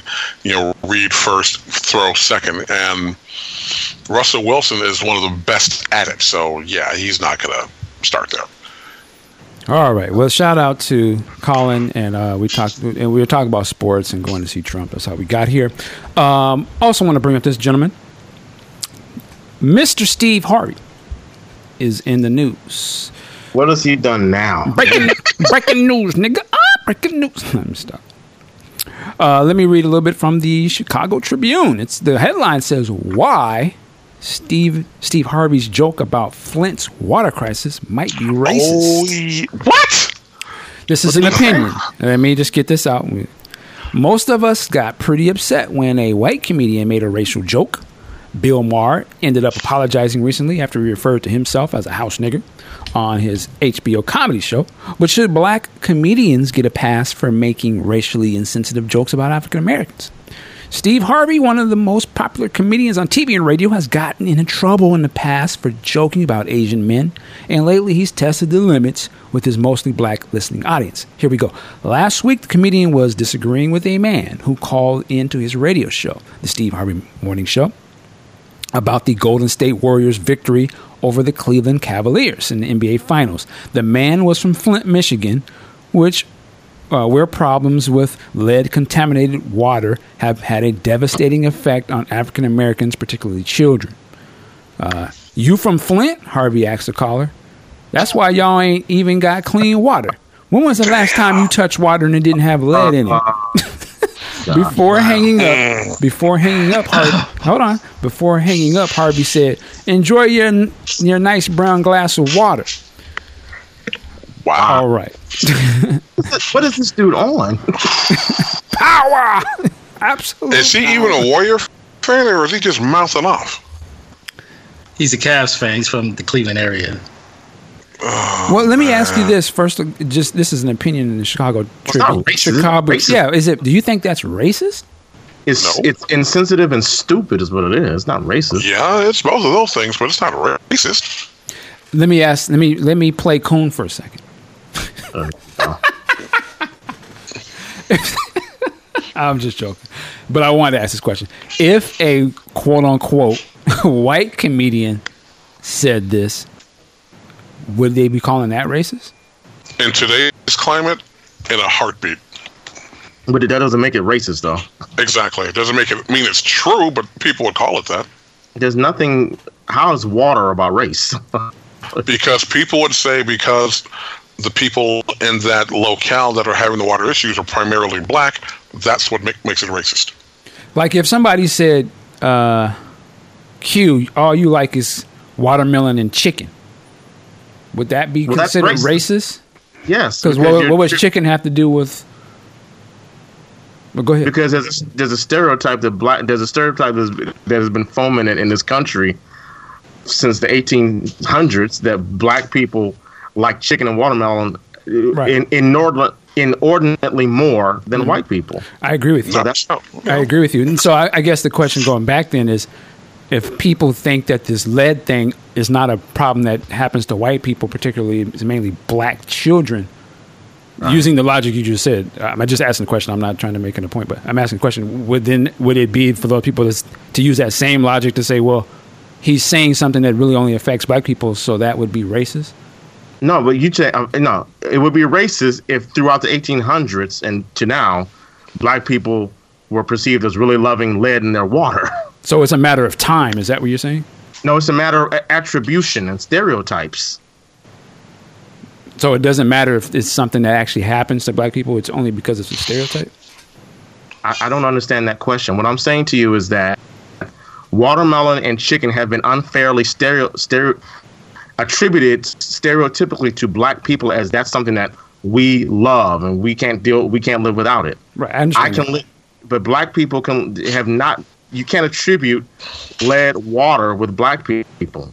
It's just something that's affecting them. It's not a stereotype of black people. That's why I say it. So only stereotypes would be considered racist in your opinion. in What you're saying. No, I'm not saying that either. I'm saying there are certain things that are deemed racist because they have to do with attributing something to a person based on their race. Okay, we're going around in circles. I hear you. Uh, Aunt Pooh, what do you think? Uh, Steve Harvey's a dumbass. Uh, um, I, w- I wouldn't say it was. Ra- I wouldn't say uh, it would be racist by a white person. Now, if it was Bill Maher, I'd be like, absolutely, that racist fucker meant that shit. But for the most part, nah, I wouldn't. I wouldn't say it would be racist to a white dude. Interesting. It's definitely uh, a very bad joke. Uh, timing, man. I, I I try to understand what do these guys be thinking, but I guess they just they get too comfortable, and in the heat of the moment, trying to get a joke off. And I think But- there's, there's so much under the watch, you know, that they was you know that anything they say is gonna just be torn apart. You know what I mean? What what I don't get is the apology was issued by one of the the, the uh, cast members on his show, not even by Steve. It was like that that that, sh- that to me was just hella disappointing to see that. Cast members. What what happened? Yeah, like because I guess he realized that it was a fucked up thing to, that he did and said. Maybe one of uh, the station managers or maybe his publicist was like, "Yo, that was that, that Oh, kind of dumb. So when they came back, one of the the, the show the the show members, uh, Shirley Strawberry, read a statement apologizing for Steve on behalf of the show, and it was just like, like wow, you really couldn't have uh, uh, ate that crow and apologized? Like, damn. Well, I- I think I'm official. You know, I think I'm officially done with Steve Harvey because I, I used to, you know, I, Afro nerd, and he he always would get on Steve Harvey policy. I'm like, Steve Harvey embodies what you talk about. Uh, intelligent black man, businessman, entrepreneurs. The man's a radio Intelligent. this and that, that. and well, I'm give I'm going to attribute him to having some modicum of intelligence, but he don't he's fucked up three times now. three times, three three strikes you're out. What were the other two? When he was talking all this anti-Trump stuff, how Trump wasn't going to be a going to be a detrimental to the black community, this and that, and Tom Trump dials that Steve Harvey number, the bat, the Steve Harvey bat signal. He goes up to Trump Tower and he comes down and does the step and step and shuffle for Trump. That's one. Two, um, I think it was the way he was treating his staff. That was something else. oh yeah. Don't come to my office unless you're invited. That little memo. Business can- hours are from nine. ca- I can kind of understand that because. Oh, uh, oh, did you check out my demo? Oh, you, did you hear my mixtape? It's kind of like that thing. Get off my face with that. But still, the way he said it, but it seemed like there was something else, and now there's this. So you done, huh? I just can't. I, I mean, I love watching him on uh, Family Feud whenever I come across it, but I just he, something happened. Something's going on with this guy. I ain't watched Steve Harvey since his uh, sitcom went off the air, so I I have no horse in the race. You watched the sitcom. I'm I saying, like the sitcom. The sitcom was funny. God, that was horrible. Sitcom was funny. Okay. Hmm. Well, shout out to Steve. Hey, act like a man, whatever. Act like a coon. Or was it the way he treated his ex-wife? Was it? He kind of dogged her out. No, Wait, how did he dog her No, out? She went nuts. she went I'm trying to crazy. remember. I'm She, she had a trying to lawsuit on him Yeah, she- just recently. Remember? Yeah, right, right. She, yeah, you're right. Yeah. I, I Filed got, by not an attorney. Come on. the what? The what? The lawsuit was filed by someone who isn't an attorney. Right. So that tells you that she's wacky right there. Not that you can't do that. I mean, it's their right, but No, it is her right as the individual to do it. Yes, someone else cannot do it for them. That's Oh. a no-no, all right. which goes to the wackiness. All right. Uh, I, I don't have all the details, but uh, Bill, Mr. Bill Cosby, uh, his sexual assault trial ends in a mistrial. Prosecutor has said that they're going to retry the case. Apparently, the uh, jury was deadlocked, right? Hung jury. Well, that could be 11-1 or 111. It could hmm. be a lot of different numbers, but they're not. The bottom line is they're not in unanimous accord. It seemed like to me. It just seemed like. I mean, I I don't know if this is a constitutional thing or, or a law thing or what, but it seemed like you have a mistrial, what makes you you should be able to walk. Because what what are these what are these new twelve jurors going to see that the the old twelve jurors didn't see? It seemed like to me that you're saying, well, it's not about justice; it's about who's examining the evidence. Well, I don't know. I mean, that's the system, I guess. That's why they got it set up. We're, Well, not, that's- we're not really privy to why they felt the way they felt either.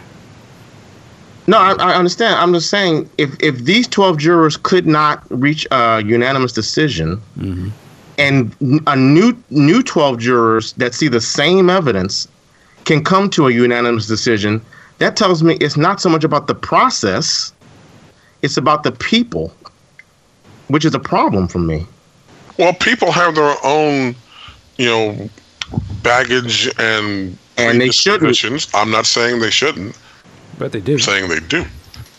You know, kind of like you know, people not wanting to go meet the president. So people have their own predispositions on things. So this 12 couldn't get it done.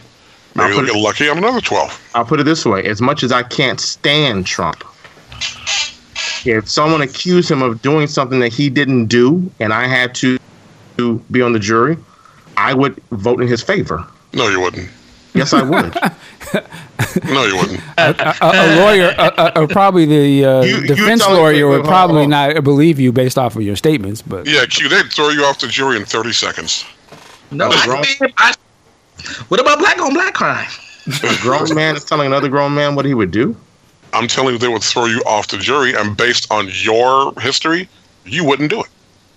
Well, let's assume I did get on the jury. Uh, the point I'm making is that I'm a fair person. If I were on a jury where Trump was on trial uh, and, and the evidence showed that he didn't do something, I would vote in his favor. That's my point. that's hilarious. So you're trying to tell us? So what you're saying is, for the culture, you wouldn't vote guilty for Trump. For the culture, what? The black culture. No, I wouldn't. Wow. Why would? Uh, why would I? You're saying just because I'm black, I should vote for Trump? Against Trump? Yeah. hilarious. Okay, man. Yeah. What? you said you said he's a racist. He's discriminating against black people. He's been out of pocket towards black people. You said, "Well, I'm gonna be fair. You ain't gonna do it just for the culture." No, I'm not. Because I would want that done. I wouldn't want that done to me if I were on trial. And I'm trying not to be a hypocrite. Oh, Jay. You can respect. Excuse me. You, you can respect. Well, there you go. There you go. He has. Trump has a savior in you in some capacity. Okay, Mike. I, I, I, I- you said you would. You treat it fair. It's not so much Trump. It's what it's about what's right and what's wrong. Oh, right. I'm just. You. You brought up Trump. That's why I'm saying it. But you're right. Uh, all right. Uh, so Bill Cosby. Oh, fast play. Okay. Are you ready for a rush? Hello. We can hear that. Yes. What is that? I am. Here is word. Hello. We're just doing the show over here now. All right. What's Was that? that, who was Ju- that? you Was can that- just say it on the air, Aunt Pooh. That was me. you got to type it in the chat. I said that's not me. I, Oh, okay. I was wait. I, I had the um I had the screen up with Steve Harvey that you were listening to, and then it just started playing. Oh, okay. So that was you. See, told you. I apologize to you, Aunt Pooh. I hold the L for that, and I'll pass it over to Q. All right, moving on. Uh, oh, I, I know what I wanted to, to talk about here. Oh, well, quickly, let's get into E3, uh, electronic electronic expo just went down. Uh, we saw Microsoft uh, announce the Xbox One X, right? Uh, I think, I think it's what four four ninety nine, something like that. Yep, indeed. Is uh, touted as the world's most powerful console. Uh, so you have that, and there was a lot of other little games. But uh, Aunt Pooh, you actually were there at, at E3 this year. What were some of the takeaways from it? It's already Yeah. over? Damn. Yeah, it was Tuesday through Thursday. for me, it started last Saturday. Uh, the company I work for, full disclosure, EA, they did a uh, second EA Play. This was uh, what they do is they open it up to the players and the consumers themselves. They can actually um, they have their uh, press conference and then they actually have this huge venue where they have a, uh, I think well over 200 kiosks where you can play the games that they um, just announced. They have Battlefront, Need for Speed, FIFA, NBA Live, Madden, all that.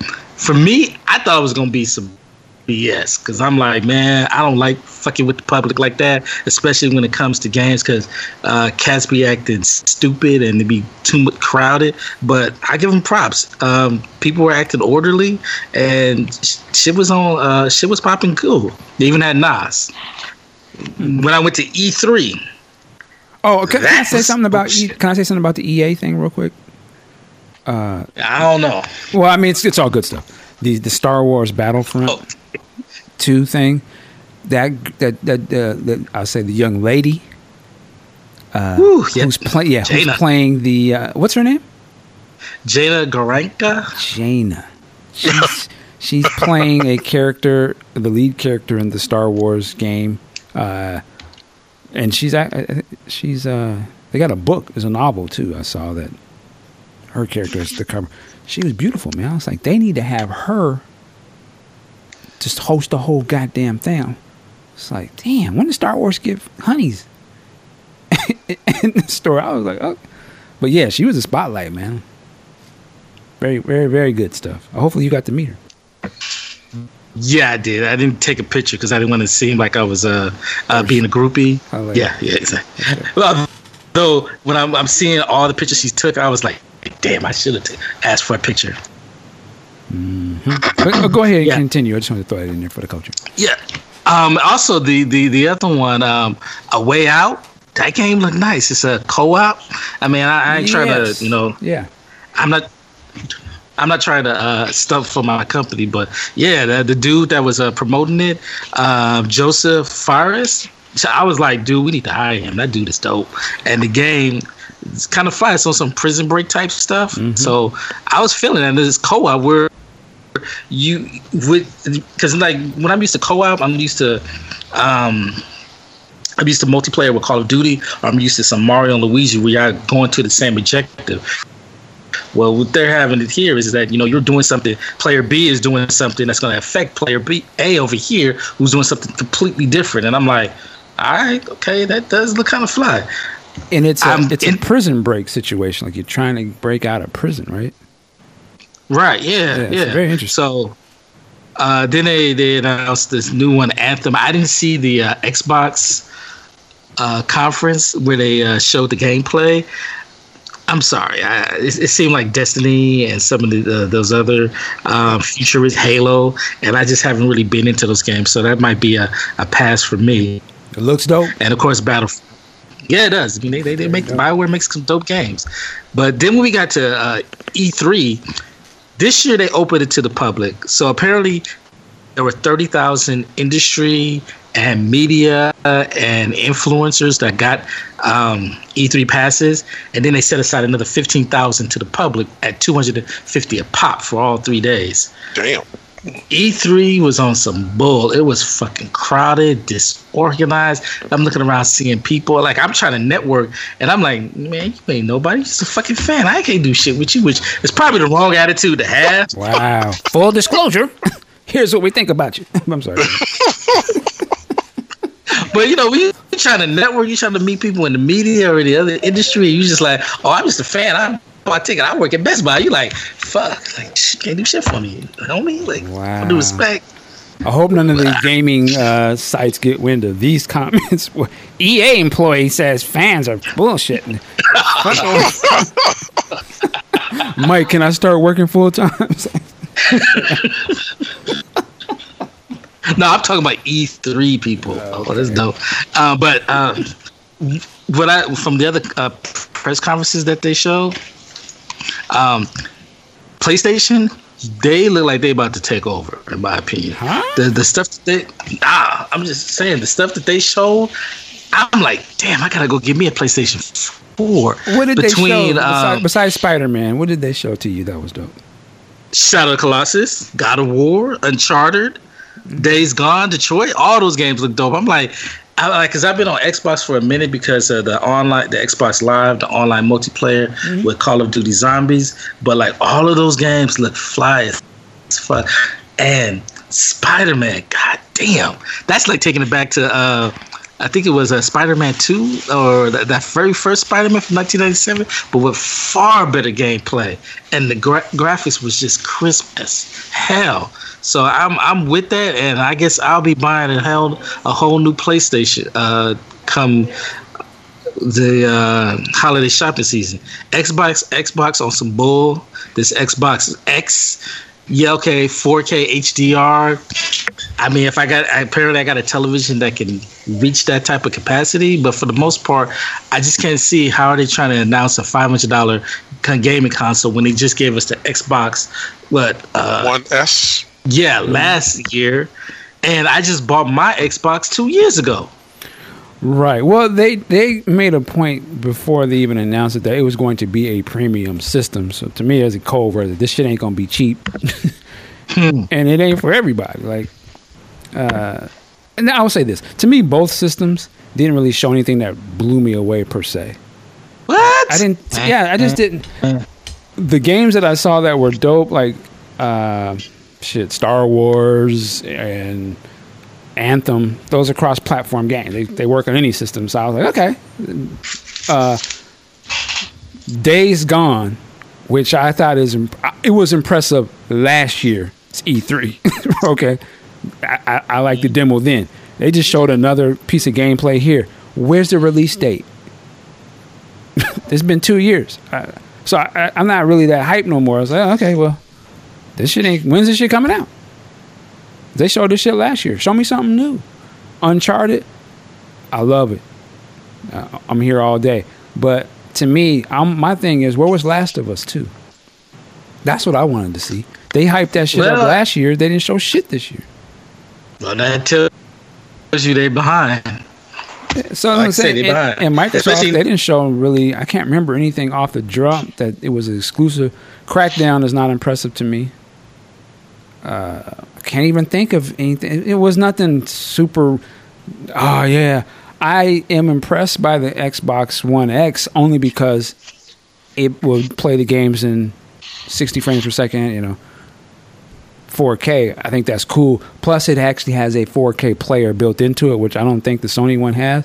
So, if you were going to get a complete system and wanted just everything in one box, 4K, that's the only choice.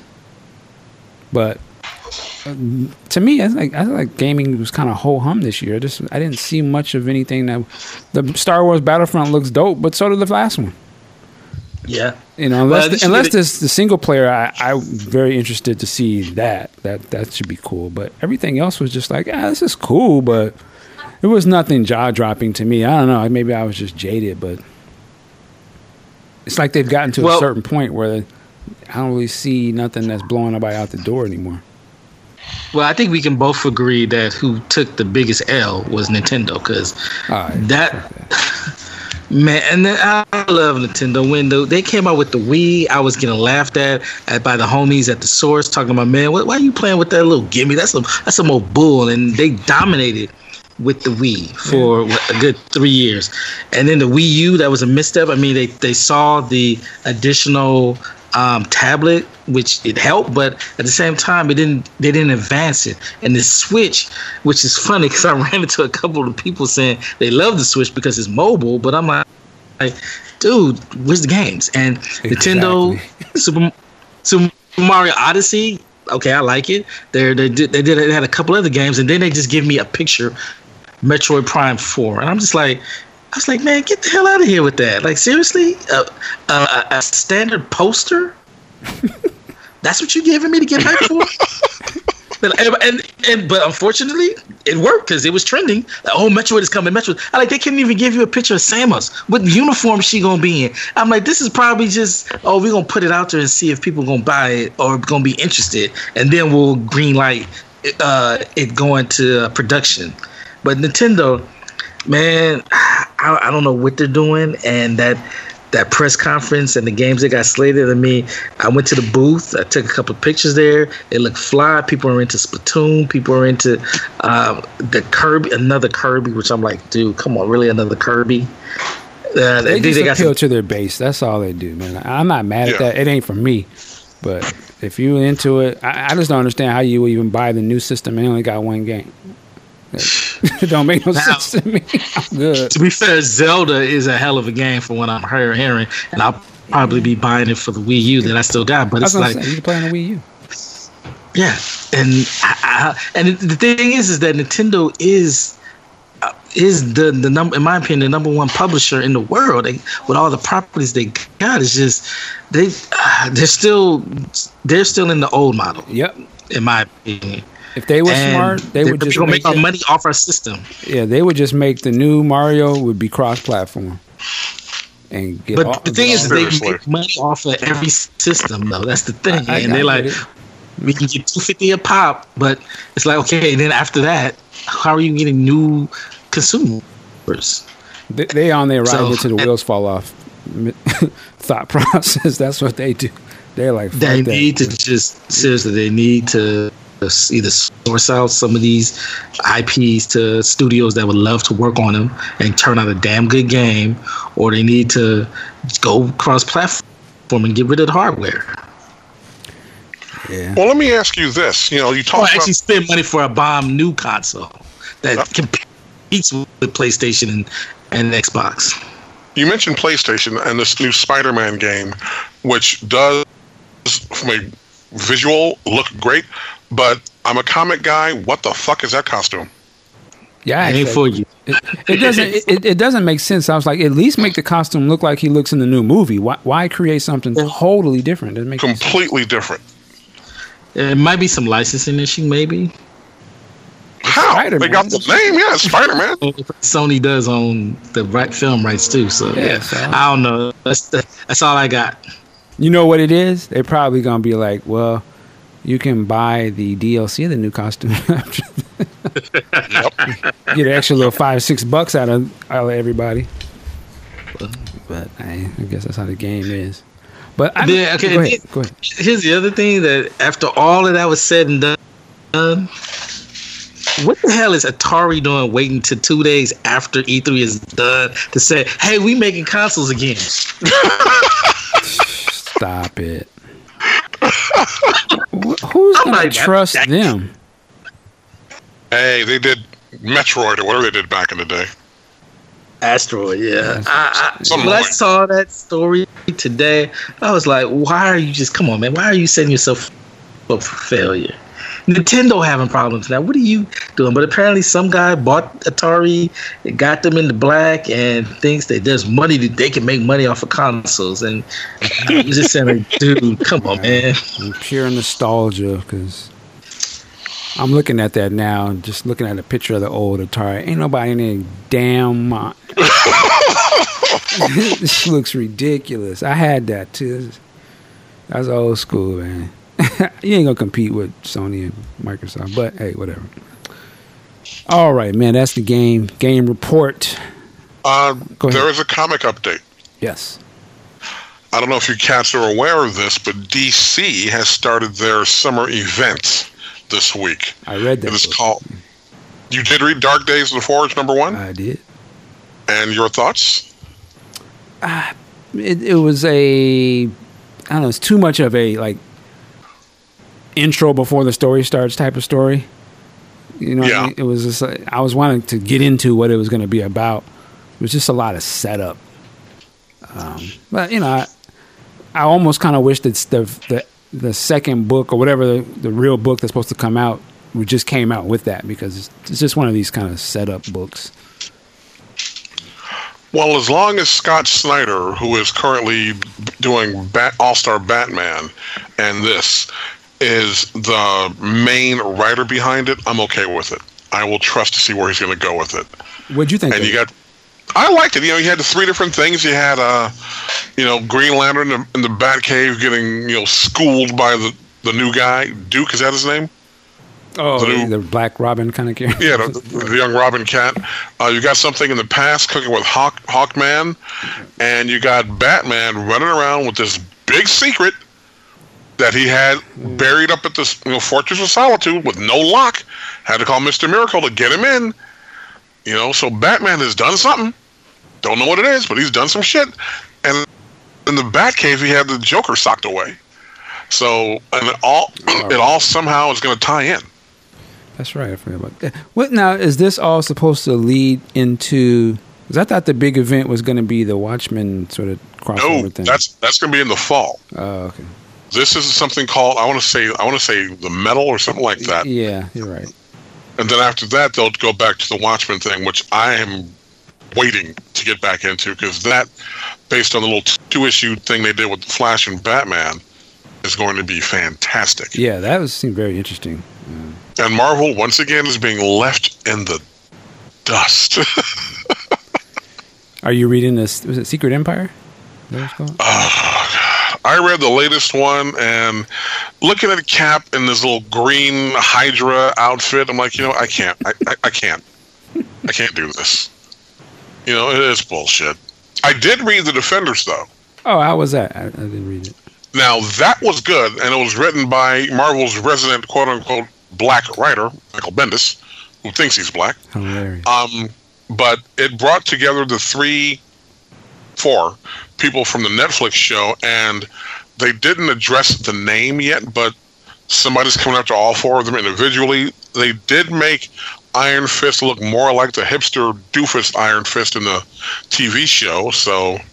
And it's written pretty well, so I mean, I'll give it a number two. I'll, I'll give it another shot. But I, I did enjoy what little bit I did see of it so far. oh, I got to ask you. Uh, the Dark Knight three, the Master Race, Oh, last God, issue. What to me? What a disappointment, man. That, You know, I haven't. I haven't read the last issue yet. I mean, because I don't know. Frank Miller, that's my guy. But from what I understand, he didn't really write it all. Brian Azzarello wrote a lot of it too. And I don't know, man. You got the Hundred Bullets guy doing some of the art with Andy Kubert. What do you What did you think of the last issue? Because I'm not expecting shit going in. they should leave this shit alone. you know, Batman is young again. I was just like, and first of all, I forgot what happened in the previous issue because it's such a almost seemed like it's been months Yes. since the last issue. So I was like, really? Oh, eh. It just and it just kind of ends like that's it. And then I think it's like little backup stories. You know, there's that other little pull out book that they have in there. And it just shows like the rest of what the rest of the heroes are doing. I I have such a high high caliber caliber of expectation for this story because to me the original Dark Knight was such a great this they should never touch this stuff again. It, it almost sort of ruins the Dark Knight. Well, this is the same feeling I had when they did the Dark Knight, the second Dark Second Knight one? two. Yeah. Oh, that was terrible. That was terrible. Yeah, it's it's just it's some. I hate to say it's a money grab, but it is. It's unnecessary It is. storytelling. Um, and even Frank's art is shot at this point. I, I mean, to me, it's just, I don't know what the hell happened, but it's it's, it's over, man. it's over. Um, but yeah, I, I did read a few books uh, this week. Uh, What else you pick up? I skimmed through. Oh, you know, I actually read Suicide Squad.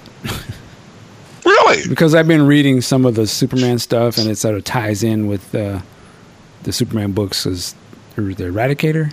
Is his name? And Yeah. those guys they went to go get Zod to help take down Superman, so they jumped into the Suicide book. And one of the lead characters dies in this book. I won't say who it is. At least he's dead for now. But I was like, okay. But you know, it's cool. I actually really enjoy some of DC stuff right now. That's pretty much all I've been reading. Me too, man. Marvel's just not getting it done. Yeah. Well, we got a few more months probably, then they'll have their re- rebirth happen, I guess. They have to, and this can't happen fast enough because this cap in the green with the cape. No, Yeah. no. All right. I'm- oh, go ahead. Sorry. I, go ahead. I, I've been quiet for the last what forty five minutes. Uh, when you guys talk about, you know, did you pick up this book? Did you read that book? And Mike, you just said, uh, I picked up Suicide Squad. So when you pick up your books for the week or whatever for the month, are you just picking out books that you read just to check them out? Or are you picking them up, no, thinking to yourself, okay, I want to start reading these arcs and I'm going to start collecting this book? Or like when you picked up Suicide Squad, you just checking it out uh, to see? And then, and if I if you get, if you get caught up in the story, then you go about the next book, next month, and the next book, or are you just cherry picking each month?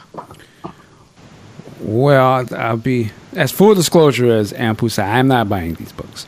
I, I, I didn't. That was um, doesn't matter. Well, well, so I, well, well, I say that to say that, you know, I I can look at all of the books actually, uh, just because I just I, you know click on it in thirty in two seconds. I, I have the book, so I I'll look at a lot of them.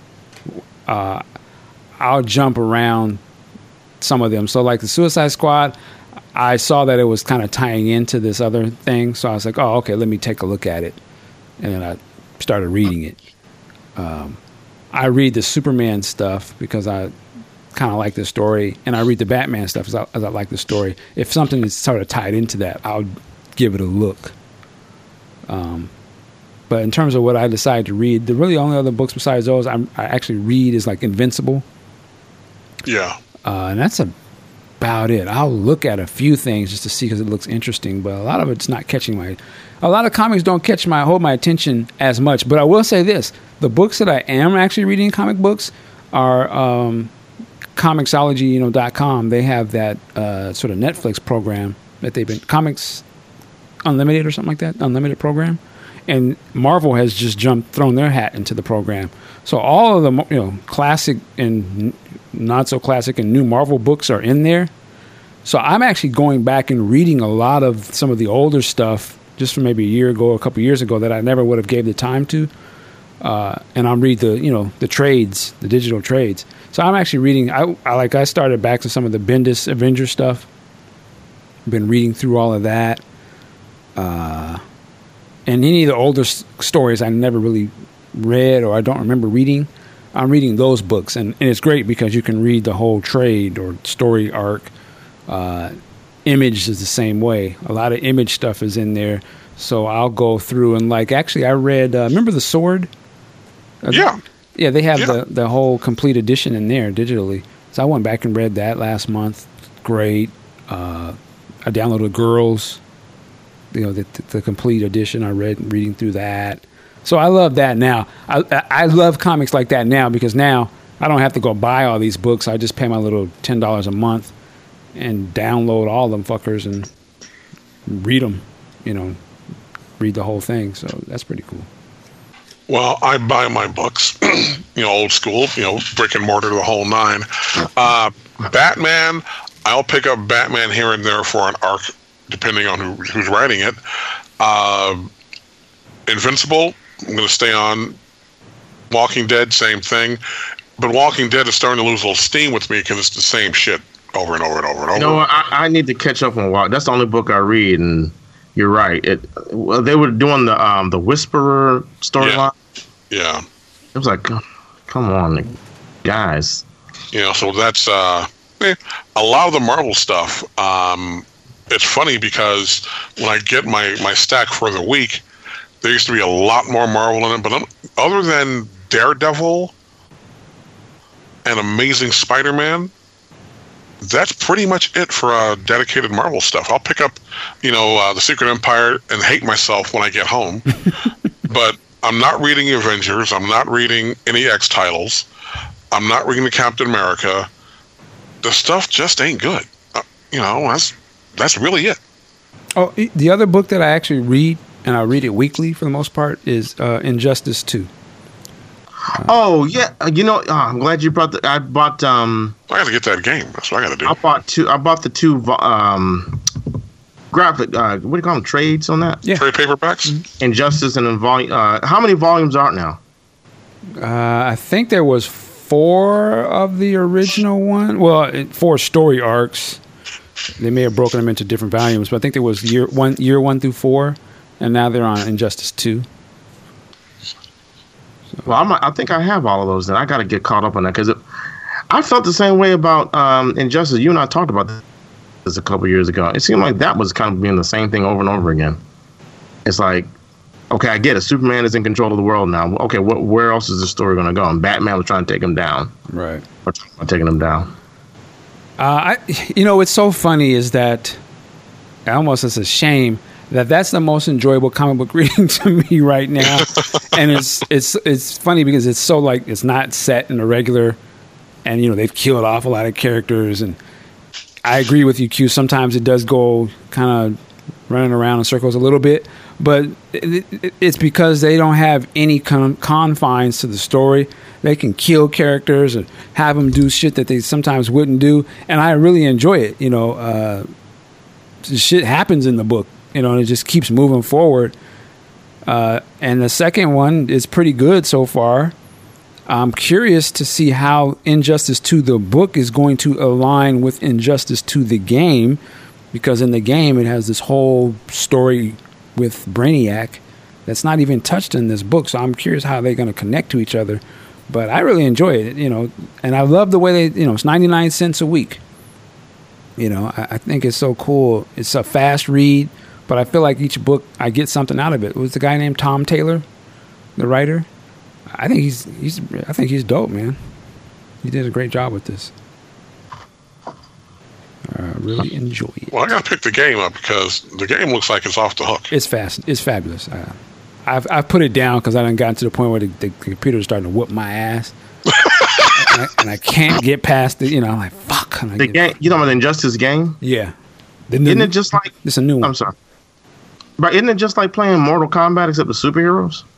in in some degree, but uh, they did a fabulous job with this new one. It's fucking amazing, and the I really think the the the story mode version is. It could have just they could have made that a movie. They could have just took all the cutscenes and sold it as a movie. It'd have been dope.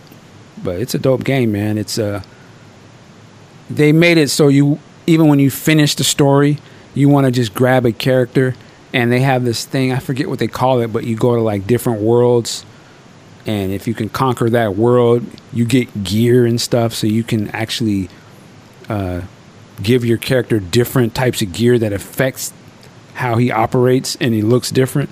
So it's a very clever way to keep you on a playing and build a character up and then switch to another character and build that dude up. It's just a dope. They put so much into the game. It's really good. I not really play these types of games, but I I was all into it for a while. I'll get back to it. But it's just dope, man. Dope, dope, dope. All right. Uh, I guess that's it for comics. Oh, I was gonna say uh, I, one book I will recommend. Something I read a couple weeks. It's called America Town. Um, I think it's on Image. What is that? The premise is that it's like in a different reality world where Americans are going to Santa Rica or Costa Rica or something. They're migrating over there to get jobs, right? And it's it's sort of flipped, but and it's it's sort of in the future. But it's like people are immigrating illegally into this other country, smuggled in so they could work these jobs that nobody else would work. And then you know this government regime is trying to find the people who are not citizens. Uh, it's actually it's pretty good. I, I want to say it's who is this by? It's almost as if this is written to be a movie or or something. I think the guys who wrote it are Hollywood type dudes. But it's really good. You should check it out. It's called America Town. Um, how I read it, it's a part of that comics Comixology Unlimited. There's so many fucking books in there. There's so much to read and fascinating shit that you know I find myself reading a lot of stuff I never would even knew existed or paid the money to read.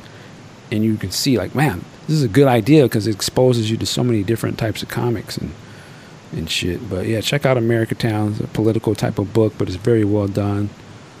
Uh, I, I, let me the setup. A dad smuggles himself over with a whole bunch of people to the other country. One of the guys that are smuggling him is actually his son. In secret, smuggled his dad over. And like when you get over there, you got to pay this money so that you can they can get you your credentials so you can go find a job. And uh, they get they let you use a phone for like a couple seconds to call your people to wire the money over. So this one chick, she called her boyfriend. He didn't answer the phone. So the dude was like, "If you ain't got your money, you're not getting your papers." And he's like, "Listen, if you ain't got that money, you're gonna earn that money some other way." Uh oh. So they, they take her down to the basement, and I'm like, I'm like, what the fuck is he about to do? He's he has this machine, and it looks like it's a like a big dick thing or something. I was like, this.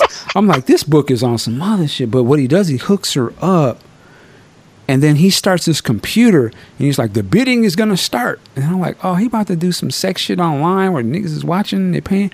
But actually, what he was doing was, it was taking out her organs or some shit, and sell them to the highest bidder.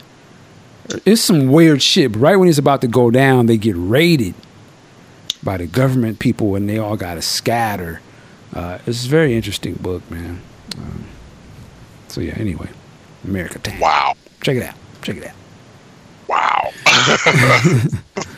Oh, what was the name of that? What was the name of that? It's called American American Town. Yes. Do your googles on that one. I'm Googling it as we speak. It's like when you told me to watch Black. What was that Black Mirror? Oh yeah. yeah. Wow. Okay. American Town. You want to read something different? Okay. Uh, man, we gotta, we gotta wrap this thing. Three hours. Yeah. man. God damn. I'm, like, I'm trying to hang with you, but and we did a couple hours before this. Woo. All right. Well, ladies and gentlemen, there you go. Definitely a meaty episode. Uh, Ampu, are you still with us? Yes, indeed. we Uh, didn't oh. talk about. We didn't talk about Castile though. We didn't, and and and just suffice to say, that's just some fucked up shit. You know, once again, somebody loses their life, and it's unnecessary. This is interesting. Something streamed on goddamn live video, and they still found a way that the guy, the police officer, was uh, acquitted. Right? Yeah, this is. I probably shouldn't put it put him out on blast like that, but uh, it's one of the times where I ha- I, I kind of uh I kind of have to. Well, I, I can't. I was gonna go in on him tonight, but we went a little long. I was gonna go in on Afro Nerd because he's uh making excuses. What what excuse could you just give me one of the excuses? I'm just curious. He, I don't want to put him out like that. I don't. I, I don't already did, out there like that. Yo, no. Damn, yeah. You kind of already did. So. Well, he was saying how um. Well, yeah, he put Sean out on blast. I put him on blast. Uh, he was saying how something about um uh, the woman, the girlfriend, because she later got um arrested for attacking someone with a hammer. I don't know if you remember that story. What's one got to do with the other? Exactly. I'm like, w- w- so he was saying that their behavior, they were, he was implying that they were probably not behaving the right way or something like that during the encounter. Or, you know, this whole thing about respectability politics and all that. And I'm like, dude, this is Harambe. This is Harambe all over again. You're gonna blame. You're gonna try to conflate the woman attacking someone. Maybe she is ghetto or whatever, but it, uh, with that hammer. But at that moment, that's got nothing to do with Philando Castile, who did everything by the book. Um, that's as a gun owner who carries 99% of the time. He did, as far as I saw in the video, and far I'm, I'm reading, he did everything you're supposed to do when you own a weapon and it's on your person and you get pulled over by a cop. And the cop asks you to reach for your uh, for your ID.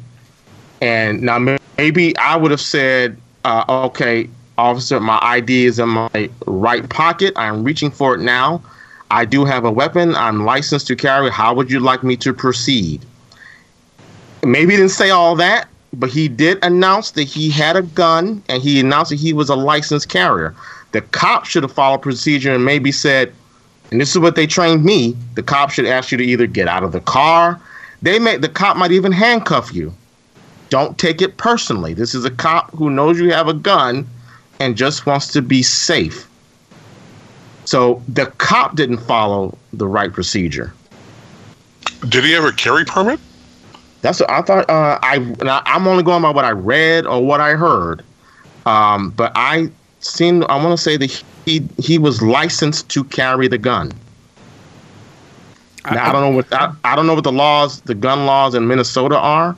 I know in Pennsylvania, you only have to be licensed if you want to conceal the gun. Yeah. Yeah. Can I just go back real quick? Maybe I missed it. What was the thing uh, Afro Nerd was saying that somebody had a hammer? The The, girl, girlfriend. the girlfriend who who was in the car driving. Uh, sometime after that happened, she got arrested for attacking someone with a hammer.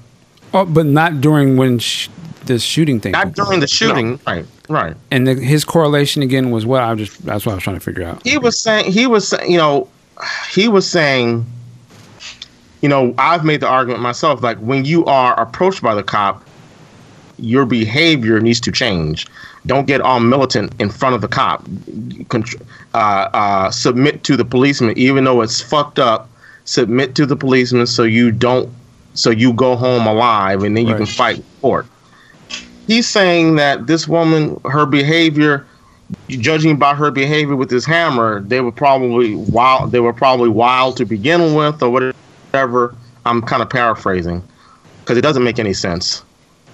Um, and I'm like, what does that have to do with what happened in the car?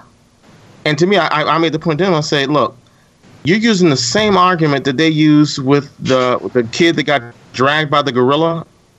Well, the, the father was an ex-con, and this. What the fuck does that have to do with what happened with the gorilla. What does what this woman did with well, you know, your girlfriend or your wife, they are a reflection of you. So if she was acting crazy, he's probably I'm like, okay. I, and I said to him, I said, look, dude, I gotta walk away from you this time. But were they acting crazy on this video? No, that's what I'm saying. No. He did as far as I'm concerned, and I said that could have been me because I would have done everything from what I'm reading what he did, I would have done everything the same way. I might have been a lot more vocal about sir, before I reach for my wallet, how do you want me to proceed? Would you like to get the wallet for me? Do you want me to step outside of the car? Because I do have a weapon in the car. I'm reading, uh, just seen across the thing here. Minnesota Senator Al Franken. Uh, he cited systematic racial inequalities when he said Philando did not deserve to die. Uh, he issued the statement on Facebook Saturday afternoon, uh, hours after police made 18 arrests as a crowd of thousands protested the jury's decision. He says, I am heartbroken for the family and loved ones of Philando Castile, uh, whose beloved son, brother, boyfriend, nephew, and friend was tragically taken from them last summer. Philando did not deserve to die. Uh, wow. He said, I am thankful for Ramsey County Attorney, attorney John Choi for pursuing justice for Philando and his family and whatever and whatever one's opinion of the outcome of this case, we must come together and take concrete action to reckon with and dismantle the systematic racial inequalities that led to far too many of these deaths. If only he I'm, uh, it's had funny- said it's that funny- before. Can we talk about how the two black jurors? Go ahead. Go ahead. I was just gonna say I'm I'm reading. I, I was saying, can we talk about how the I was Ampu, just go gonna say. real- go- okay, Ampu, go ahead real quick. Okay, go ahead. Nick, Hello. Ampu. Can I just say one thing real quick? Apparently, go ahead. say, I, I love Al Franken. He's my man. I'm reading his. I've read. Uh, I've read his Rush Limbaugh's a big fat idiot. I read his Lying Liars and Liars Who Tell Them, and I just I just downloaded his book. Um, I forget the name of it. but I'm, I'm listening to it now. The guy's hilarious. I, I highly recommend his uh, his book. Oh, okay. You had to tell us that. Go ahead. Ampu, are you there? yes, sir? Go Can ahead, please. Uh, I was saying, can we talk about the two black jurors that decided not to go off code and wanted to acquit? Like, wow.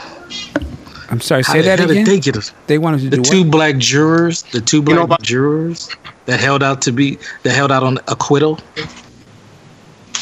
I, I can't I can't answer that. I don't. I'm not saying I agree with it. I don't know if it's true, but this was Afro Nerd's comeback to me. He said that he and he he presented an article. This is all on Twitter that said that the prosecution did not mount the proper case. That they shouldn't have gone. I, I, don't I don't remember the details, but the, what they were going for, Big Sexy, you might know what I'm trying to say.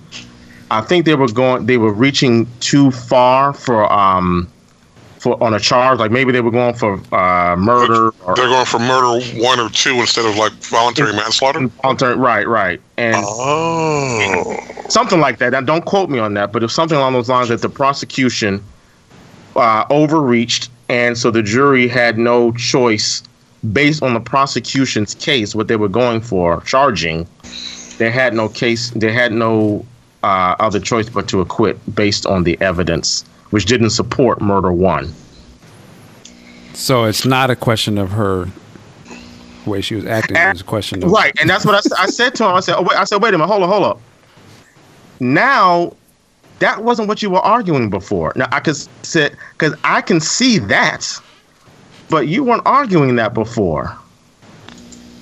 You know, Hmm. he's, he's still my man, though. But I had to, I kind of had to part ways. He's doing a show right now. He might, he might be wrapping up. I was gonna call up and be like, okay, let's get this, let's get this going. I got something to say. Interesting, interesting. This, I'm this curious shooting. to, to, to hear this sh- what, to hear what, what's the other guy on the show? I forget, the the professor. And we wonder why we can't unify. What's my man Um, on the, the the Captain Kirk.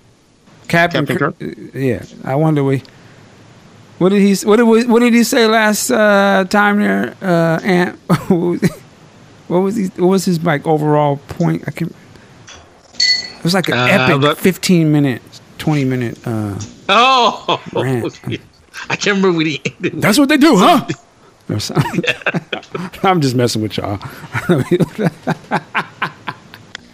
Well, I'll just say, I'll just say, of, of all these killings, I mean, I have, have my opinions on, on a lot of them, but this one and the Slager shooting in South Carolina, which at this point I wouldn't be surprised if he gets off for shooting a guy running away.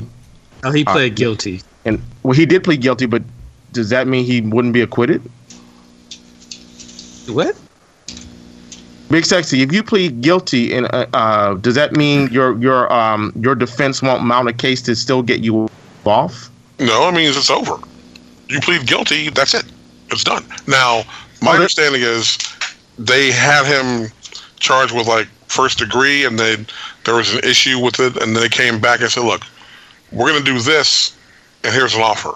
He listened to the offer, figured he could do the years, took the offer. Okay, all right. All right. So, well, maybe this is stupidity on my part, but I, for some reason, I was thinking you could you plead guilty, but your your defense attorney will still want to have a trial to No. see. Okay, all right. Now, all the, now the prosecution still needs to show all the elements. You know, and the person who's, who pleads guilty will go up there and, and admit certain things, but no, the trial's over. I had a trial Wednesday in a, in a neighboring county, and it was a third strike case. They offered him six years. He said no. Day of the trial. I said, look, we'll give you eight. He says no. I pull his girlfriend slash victim aside and said, What is he thinking? and the answer stunned me. The answer was he can't get conjugals if he takes the plea. wow. I said, "So- So he's going to throw, Hey, I can't be mad. throw, throw shit, six years against life? No. Juicy got him crazy. Wait, wait. I, I, I want to make sure. I, I want to make sure I understand what you're saying. You're saying this guy was ready to do. He could have done six years without conjugal visits, Yep. but he chose to go for a possible life. He chose to throw the dice and take it to trial, yes. Oh man, that dude. Two out of three. That's when at you, short that's, term. that's when you start studying the different consistencies of lotion and saying, "I'm gonna work this out." I didn't need to hear that. That was a bit much. Only Q. I mean, really? Man, that that P is something else, boy. There ain't no pussy in the world worth. Well, apparently it against- is. We don't know what he had. I don't know. Yeah. Nah, man. Yeah, that fire. You give your life for this shit, boy. And then he's gonna potentially get raped every other month over. Come on, man, for life. Oh, yeah. That's Oh, insane. must You should plead. You shouldn't plead insanity defense for that dude. He said, "That's that ill nana." And then Big Sexy get the girlfriend up there. No, I'm not. Let me stop. Let me stop. I'm not gonna get you in trouble. Thank you. I had a joke, but I'm not gonna go there. Wow. Because I was gonna say, how would you prove that it's worth that much? Damn. Q's hilarious. Like I had a joke, I wasn't gonna go there. Then I was gonna say, you just said it. Judge, Judge, you want a this- shot? Wow. You threatening? Is this one of your client? And this is one of your clients? Well, I, I, the, the, the defendant is not mine. I'm the, cl- I'm the uh, representation for one of the witnesses. Oh, okay, gotcha. You know, the witnesses uh, wanted her own attorney, and then you know they got in touch with me. I said, "Yeah, I can do this," and I zipped on down there. And What- I will say this: though, the witness is fine. I will say that you. What what kind of case was this? I'm sorry, he was in jail for what? Can you say what that is? Or? he is. Um, yeah, because I'm not saying where it is, so it's it's cool. I'm not naming names. This is an assault with a deadly weapon. Oh, okay. Hmm. But again, listen to me very carefully. Do not think your traditional weapon here. This case is some domestic bullshit. That's all it is. This is some Jerry Springer shit that got sideways. Okay. Well, I mean, it sounds like if, if a guy is willing to give up his life for some pussy, he's on some other shit. Like that's Yeah, yeah, yes, yeah, yes. some other shit. That's for sure. He's like, I'm gonna do jail time, but you pass the time though. Yeah. And again, if he if he had taken the six, he'd have been out. You know, since this was his third deal, he'd have been out in around four and a half. Let me ask you, what- why? Why is it that six years you can't have conjugal visits? Uh, Why, what's the time frame of the First of all, they're not married. So what is He wants to he wants to stay out long enough to get in front of a justice of the peace and get married. You can't have conjugals unless you're married. Why? Uh, He couldn't have got married and then did the six years. Uh, you have to speak to him. Oh, okay. But Q, to answer your question, why these guys are in the joint for rehabilitation and punishment? They can't be just ordered up booty online all the time.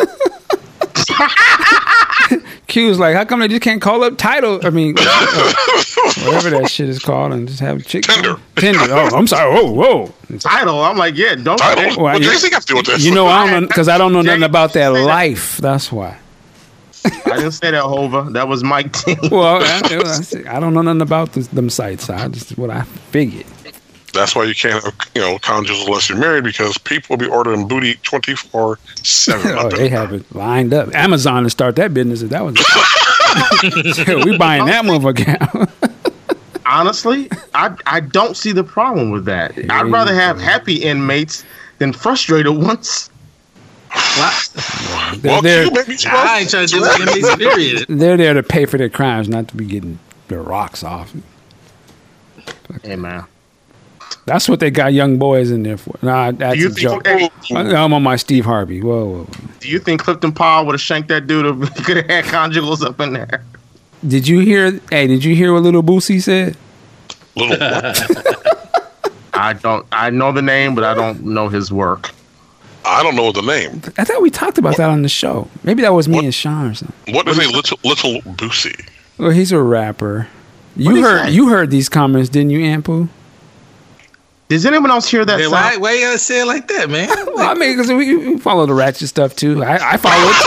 hey, I follow it too. I posted. I'm not. I'm not. Listen. Well, But anyway, yeah, I heard what he said. Yeah, I heard what he he. said. I thought I was talking about this on the show. I could have sworn, but he said, uh, "Yeah, we did." Q, you just don't remember because I remember you commenting about it. You know, he said he walked in the bathroom. He's in prison, and Yep. he saw two guys in there, and it, he was. Oh yeah, I think I remember. Yeah, yeah, yeah. What's your? How does that relate to this though? Well, I'm saying, they, they, hey, they in there having sex. They ain't. They don't need chicks apparently. When he walked in on a couple guys busting booties. Yeah, Busted. you have to. He's like the guy was riding the guy's dick, like, and it, it traumatized him. He was like, Traumatized. "Whoa, what the fuck is going on here?" And that's when he was like, he had to call his lawyer to get me out of here, man. Like, yeah, he, he signed with Suge too. yeah, I'm just saying, if that's the worst I see in prison, I'm like, okay, just y'all be over there. I'm good. Just stay away from. Oh, so it'd be no big deal for you Is what you're saying? as opposed to getting my ass whooped and beaten and shanked. Yeah. So you were That's just all- walking. that's not go- You Q walking in, walking in the bathroom. And do, I, I, hey, what's up? Oh, okay. Hey, what's up, man? Y'all gonna be doing this for a while? A while? I gotta go to the can. All I'm saying- Q, Q would just I got some stand. Q would be right just- there in the next stall, going to the bathroom. Pay no attention. all I'm saying is that if I'm going to be, that's not going to traumatize me. It's the potential. Wow. Wow. Let me ask you a question. Hold on. Let me ask you a Ain't question. nothing you can do to clean that. You go to prison, right? And you see two men over in the corner doing what they're doing. That's going to traumatize Q, you what are you versus. Hold on. That's going to traumatize you versus the potential of getting beaten down to an inch of your life. Hell no. Hell yes. yes, sir. Okay. I All took right. an L in a fight before. Okay. Because I've never been exposed to that, so it probably would be traumatizing. to me. I've never been exposed to it either, but I'm just saying to you, I would rather see that than see a fist coming at my jaw. I'd rather see the fist coming at my jaw. Uh, okay. Yeah. I will gladly take that two piece. I don't know how, why it has to be one or the other, but I would rather not. I it would. I would rather just go go to the bathroom and not see that. But that's just me. Well, I would too, but I would rather not be in jail. How about that? I mean, Well, we, that's we set up true. a scenario. We set up the scenario. Q think he I'm won curious. something. He's like,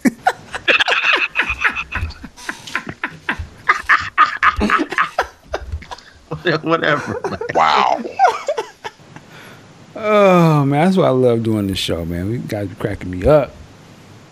Well, what I was trying to say 15, 20 minutes ago is that is that um, well, the South Carolina guy he got off, but um, Pause. I was gonna say that. He didn't. I mean, not got. off, I mean, uh, pled guilty, right? Damn, what are you thinking about, bro? Um, but Tamir Rice and this one, I have problems. These are the two shootings I really have a problem with. Right. Yeah, man. I don't know what's going on, man. Um, I, I was wondering if the NRA was going to be sounding off about this because he's a gun owner, right? Of course not. They're not gonna say anything. Wow. No, no tweets from the from uh, President Trump, huh? He, well, this is President Trump, the same guy who thought that the Central Park Five were still guilty after they were found innocent. I don't think so. Wow. Better get your Tupac training on. I've been doing it for the past six months.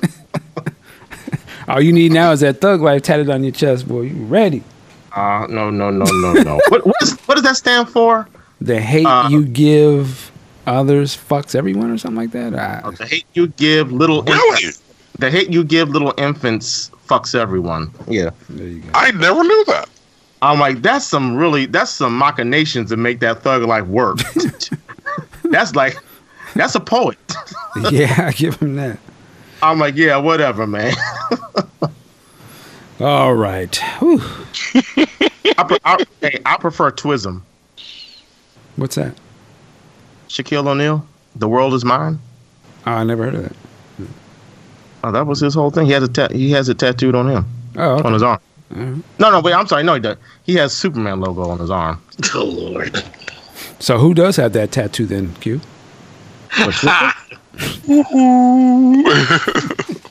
I know you're trying to go somewhere with it, but I'm, I'm gonna let you play it out. And see if it actually is funny. Uh, all right, ladies and gentlemen. Well, I'm glad you stuck with us today. This has definitely been a, a whirlwind episode. Uh, before we let you know where we can find everybody, yo, I need all of y'all to come out that wallet. No, I'm joking. I need you guys to get on board with our donation system. I had to redo it. I'm going to explain why I had to redo it, but we got it pretty much set up now. You'll see it on this the post underneath here. Again, you can put any amount you want. You can put a buck in there. You can put a couple dollars or whatever. But we just need all the support we can to try to keep this thing going to the next level. And uh, so we just need your support. Hopefully, you find value and ent- entertainment here and enjoyment. And we just ask if we can get your support. With that said, Mr. Ampu, where can they find you online? You can find me on Twitter and Instagram at at Pooh. and uh, next month you'll see me at Comic Con for our third year in a row. We are our heroes. Uh, fanboy panel All right, good. Congratulations. Saturday at seven fifteen. All right, all right. Mr. Q Storm, where can they find you online? Yeah, Mike.